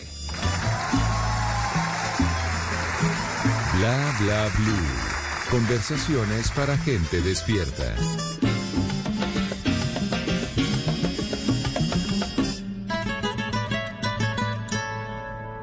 De allá arriba se ve un río, también se ve un platanal. De allá arriba se ve un río, también se ve un platanal. Se divisa un cafetal y más arriba un bohío. Se divisa un cafetal y más arriba un bohío. En las noches la única que no se cansa es la lengua. Por eso, de lunes a jueves a las 10 de la noche empieza Bla Bla Blue con invitados de lujo. Yo soy Lorna Cepeda. Yo soy Diego Verdaguer. Les habla Consuelo Les habla el chef Jorge Raúl. Hola, soy Carolina Cuervo. Soy la reina de la música popular. Yo soy Adriana Lucía. Tato de Evia. Blue, vamos a echar entonces el pote y el petaco. Con buena música, con historias que merecen ser contadas, con expertos en esos temas que desde nuestra casa tanto nos inquietan y con las llamadas de los oyentes que quieran hacer parte de este espacio de conversaciones para gente despierta. Bla bla blue. De 10 de la noche a 1 de la mañana. Bla bla blue. Con María Macausla, Simón Hernández y Mauricio Quintero. Bla bla blue. Porque ahora te escuchamos en la radio. Voces y sonidos de Colombia y el mundo en Blue Radio y bluradio.com, porque la verdad es de todos. Ya es la una de la mañana y dos minutos y esta es una actualización de las noticias más importantes de Colombia y el mundo en Blue Radio. Quienes viven en los estratos más bajos de Río Hacha esperan que el nuevo operador de energía en la zona Caribe o de Caribe Sol baje las tarifas, pues con facturas entre los 250 y los 300 mil pesos es muy difícil pagar. Johnny Alvarado. Conocimos la historia de la señora Estebana Vega. Es una mujer que vive en un barrio estrato 1 en la ciudad de Riohacha. Se dedica a la venta de verduras y a otros productos para pagar el recibo de energía, pero dice que ya no aguanta más alzas en la factura que llegó esta vez por más de 200 mil pesos. Y es que para quienes viven en sectores de los estratos más bajos de Riohacha, por lo menos, la mala calidad del servicio de energía les ha arrebatado ya electrodomésticos por el que según ellos nadie les ha dado respuesta. Por eso y por sus bajos ingresos dicen no aceptar alzas en los servicios con el nuevo operador del servicio de energía. Además, aquí en el Dividimi no estamos en condiciones para que las empresas vengan a subir eh, tarifas, no sabiendo como nosotros somos del de, el estrato 1 y no sabemos, no saben cómo hacemos nosotros para poder cancelar esa tarifa tan alta que le pone la, la, las empresas. En esta zona de la capital de La Guajira esperan que los organismos de control se hagan visibles ante los costos en las facturaciones del servicio de energía eléctrica con el nuevo operador. Una de la mañana y cuatro minutos se agrava la crisis de los productores de papa en Boyacá por los bajos precios del producto en el mercado. Los campesinos prefieren no vender el tubérculo a los intermediarios, pues no les genera ganancia. Jairo Niño. Varios paperos del departamento tomaron la decisión de no vender el producto a los intermediarios que les llegan a comprar el bulto a tan solo 10 mil pesos, situación que no les genera ningún tipo de ganancia. Ahora recogen la papa y están haciendo el llamado para que la gente vaya al surco a comprarles y así tratar de obtener mejor rentabilidad. En Blue Radio, Manuel Mancipe, productor. Estaría costando en 30 mil pesos el bulto, que es un costo realmente bajo. En el supermercado le están cobrando por ahí a 600, 700 pesos la libra. En algunas vías de Boyacá, los campesinos están sacando la papa para que los viajeros la compren y ayuden a que no pierdan su producción. Una de la mañana y cinco minutos, el gobierno respalda la intención que tiene el sector privado de construir en Medellín un espacio similar al Movistar Arena de Bogotá. Valentina Herrera informa. Durante su agenda en Medellín, el presidente Iván Duque hizo varios anuncios relacionados con inversión en tecnología y eventos. Y es que según el mandatario, el propósito es que Medellín sea la sede de Creamondi, un evento en economía naranja, pero que también la empresa privada impulse la construcción de espacios como Movistar Arena de Bogotá. Pero que sea también esta una razón para decir, doctor Eduardo Lea, que ese propósito que ustedes de la inversión privada quieren materializar en Medellín con el apoyo de la alcaldía y de la gobernación, cuenten con el apoyo del gobierno nacional para lo que hoy una ciudad de Bogotá tiene como el Movistar Arena, tengamos una arena de esa envergadura en Antioquia y en Medellín. En sus declaraciones, el mandatario reiteró que se extenderá hasta el próximo año los pagos de subsidios a familias y empresarios afectados por la pandemia y que en diciembre el gobierno nacional aportará el 50% del pago de la prima. Una de la mañana y seis minutos, las pruebas Abel 11 serán gratuitas para los estudiantes de las 149 instituciones oficiales de más de 30 municipios no certificados del Valle del Cauca, confirmó la gobernación. Más de 7 mil estudiantes son los beneficiados. Fabri Cruz. En el Valle del Cauca hubo manifestaciones en su momento exigiendo gratuidad de las pruebas Saber 11 ante crisis económica que viven cientos de familias por culpa de la pandemia. Pues bien, la petición fue recibida por las autoridades del departamento que confirmaron que ellos asumieron el 50% del costo total y el gobierno nacional asume el valor restante, beneficiando a más de 7.000 estudiantes de grado 11 de 34 municipios no certificados del Valle del Cauca. Así lo confirmó la gobernadora Clara Luz Roldán. Desde el sector educación queremos unirnos para apoyar en este proceso que viene de las pruebas saber, en el cual queremos que 7.000 niños de 149 instituciones educativas puedan recibir sus pruebas saber sin pagar un solo peso. La prueba se cumple de forma presencial este 7 y 8 de noviembre. Las inscripciones están abiertas hasta el próximo 4 de octubre. Para la ciudad de Cali Buenaventura, este beneficio no aplica. Una de la mañana y siete minutos en Tibú, norte de Santander, fueron capturados dos disidentes de las FARC, quienes estarían detrás de casos de homicidios selectivos, extorsiones y atentados. Cristian Santiago. Una operación adelantada por la Policía Nacional permitió la captura de dos disidentes del Frente 33 de las FARC. Los capturados fueron identificados como John Jairo Rincón, encargado de la adecuación de artefactos explosivos. Además, se logró capturar a Jaime Sanguino Remolina, de 41 años, coordinador logístico de esta estructura en la zona, quienes estarían bajo el mando de alias El Diablo, cabecilla principal, y alias Zorro, cabecilla urbano, encargado de coordinar homicidios selectivos, extorsiones al sector comercio y acciones contra la fuerza pública. Se incautaron en este operativo cuatro pistolas, un revólver, una escopeta, 29 cartuchos cartuchos calibre 9 milímetros, dos radios de comunicaciones, cinco iniciadores eléctricos, un brazalete de las FARC y un manual alusivo a las disidencias. Noticias contra reloj en Blue Radio. Cuando ya es la una de la mañana y ocho minutos, la noticia en desarrollo, el cardenal australiano George Pell, quien fuera el número tres del Vaticano, viajará este martes a Roma por primera vez desde que fuera absuelto en abril de varios delitos de pederastia en el país oceánico, tras pasar 13 meses en prisión. La cifra, la tasa representativa del mercado para hoy martes será de 3.859 pesos con 90 centavos. Y seguimos atentos porque el primero de los petroleros iraníes ya está en aguas venezolanas para abastecer de gasolina al régimen de Nicolás Maduro. El buque Forest ingresó este lunes en la zona económica exclusiva de ese país. La dictadura chavista militarizó la refinería de El Palito. La ampliación de estas y otras noticias encuéntrelas en blueradio.com. Sigan en sintonía con Blue Música. Dígale no a las noticias falsas. Evite los medios anónimos e irresponsables. En tiempos de emergencias y de incertidumbre, es fundamental la información verificada y confiable. Los medios de comunicación formalmente establecidos, por su profesionalismo y responsabilidad, son el antídoto más eficaz contra las noticias falsas y la desinformación. Infórmese por la radio y la televisión a toda hora, con los rostros y las voces que usted conoce y confía. Fue un mensaje de la Asociación Internacional de Radiodifusión, AIR. Esta es Blue Radio. En Bogotá, 89.9 FM. En Medellín, 97.9 FM. En Cali, 91.5 FM. En Barranquilla, 100.1 FM.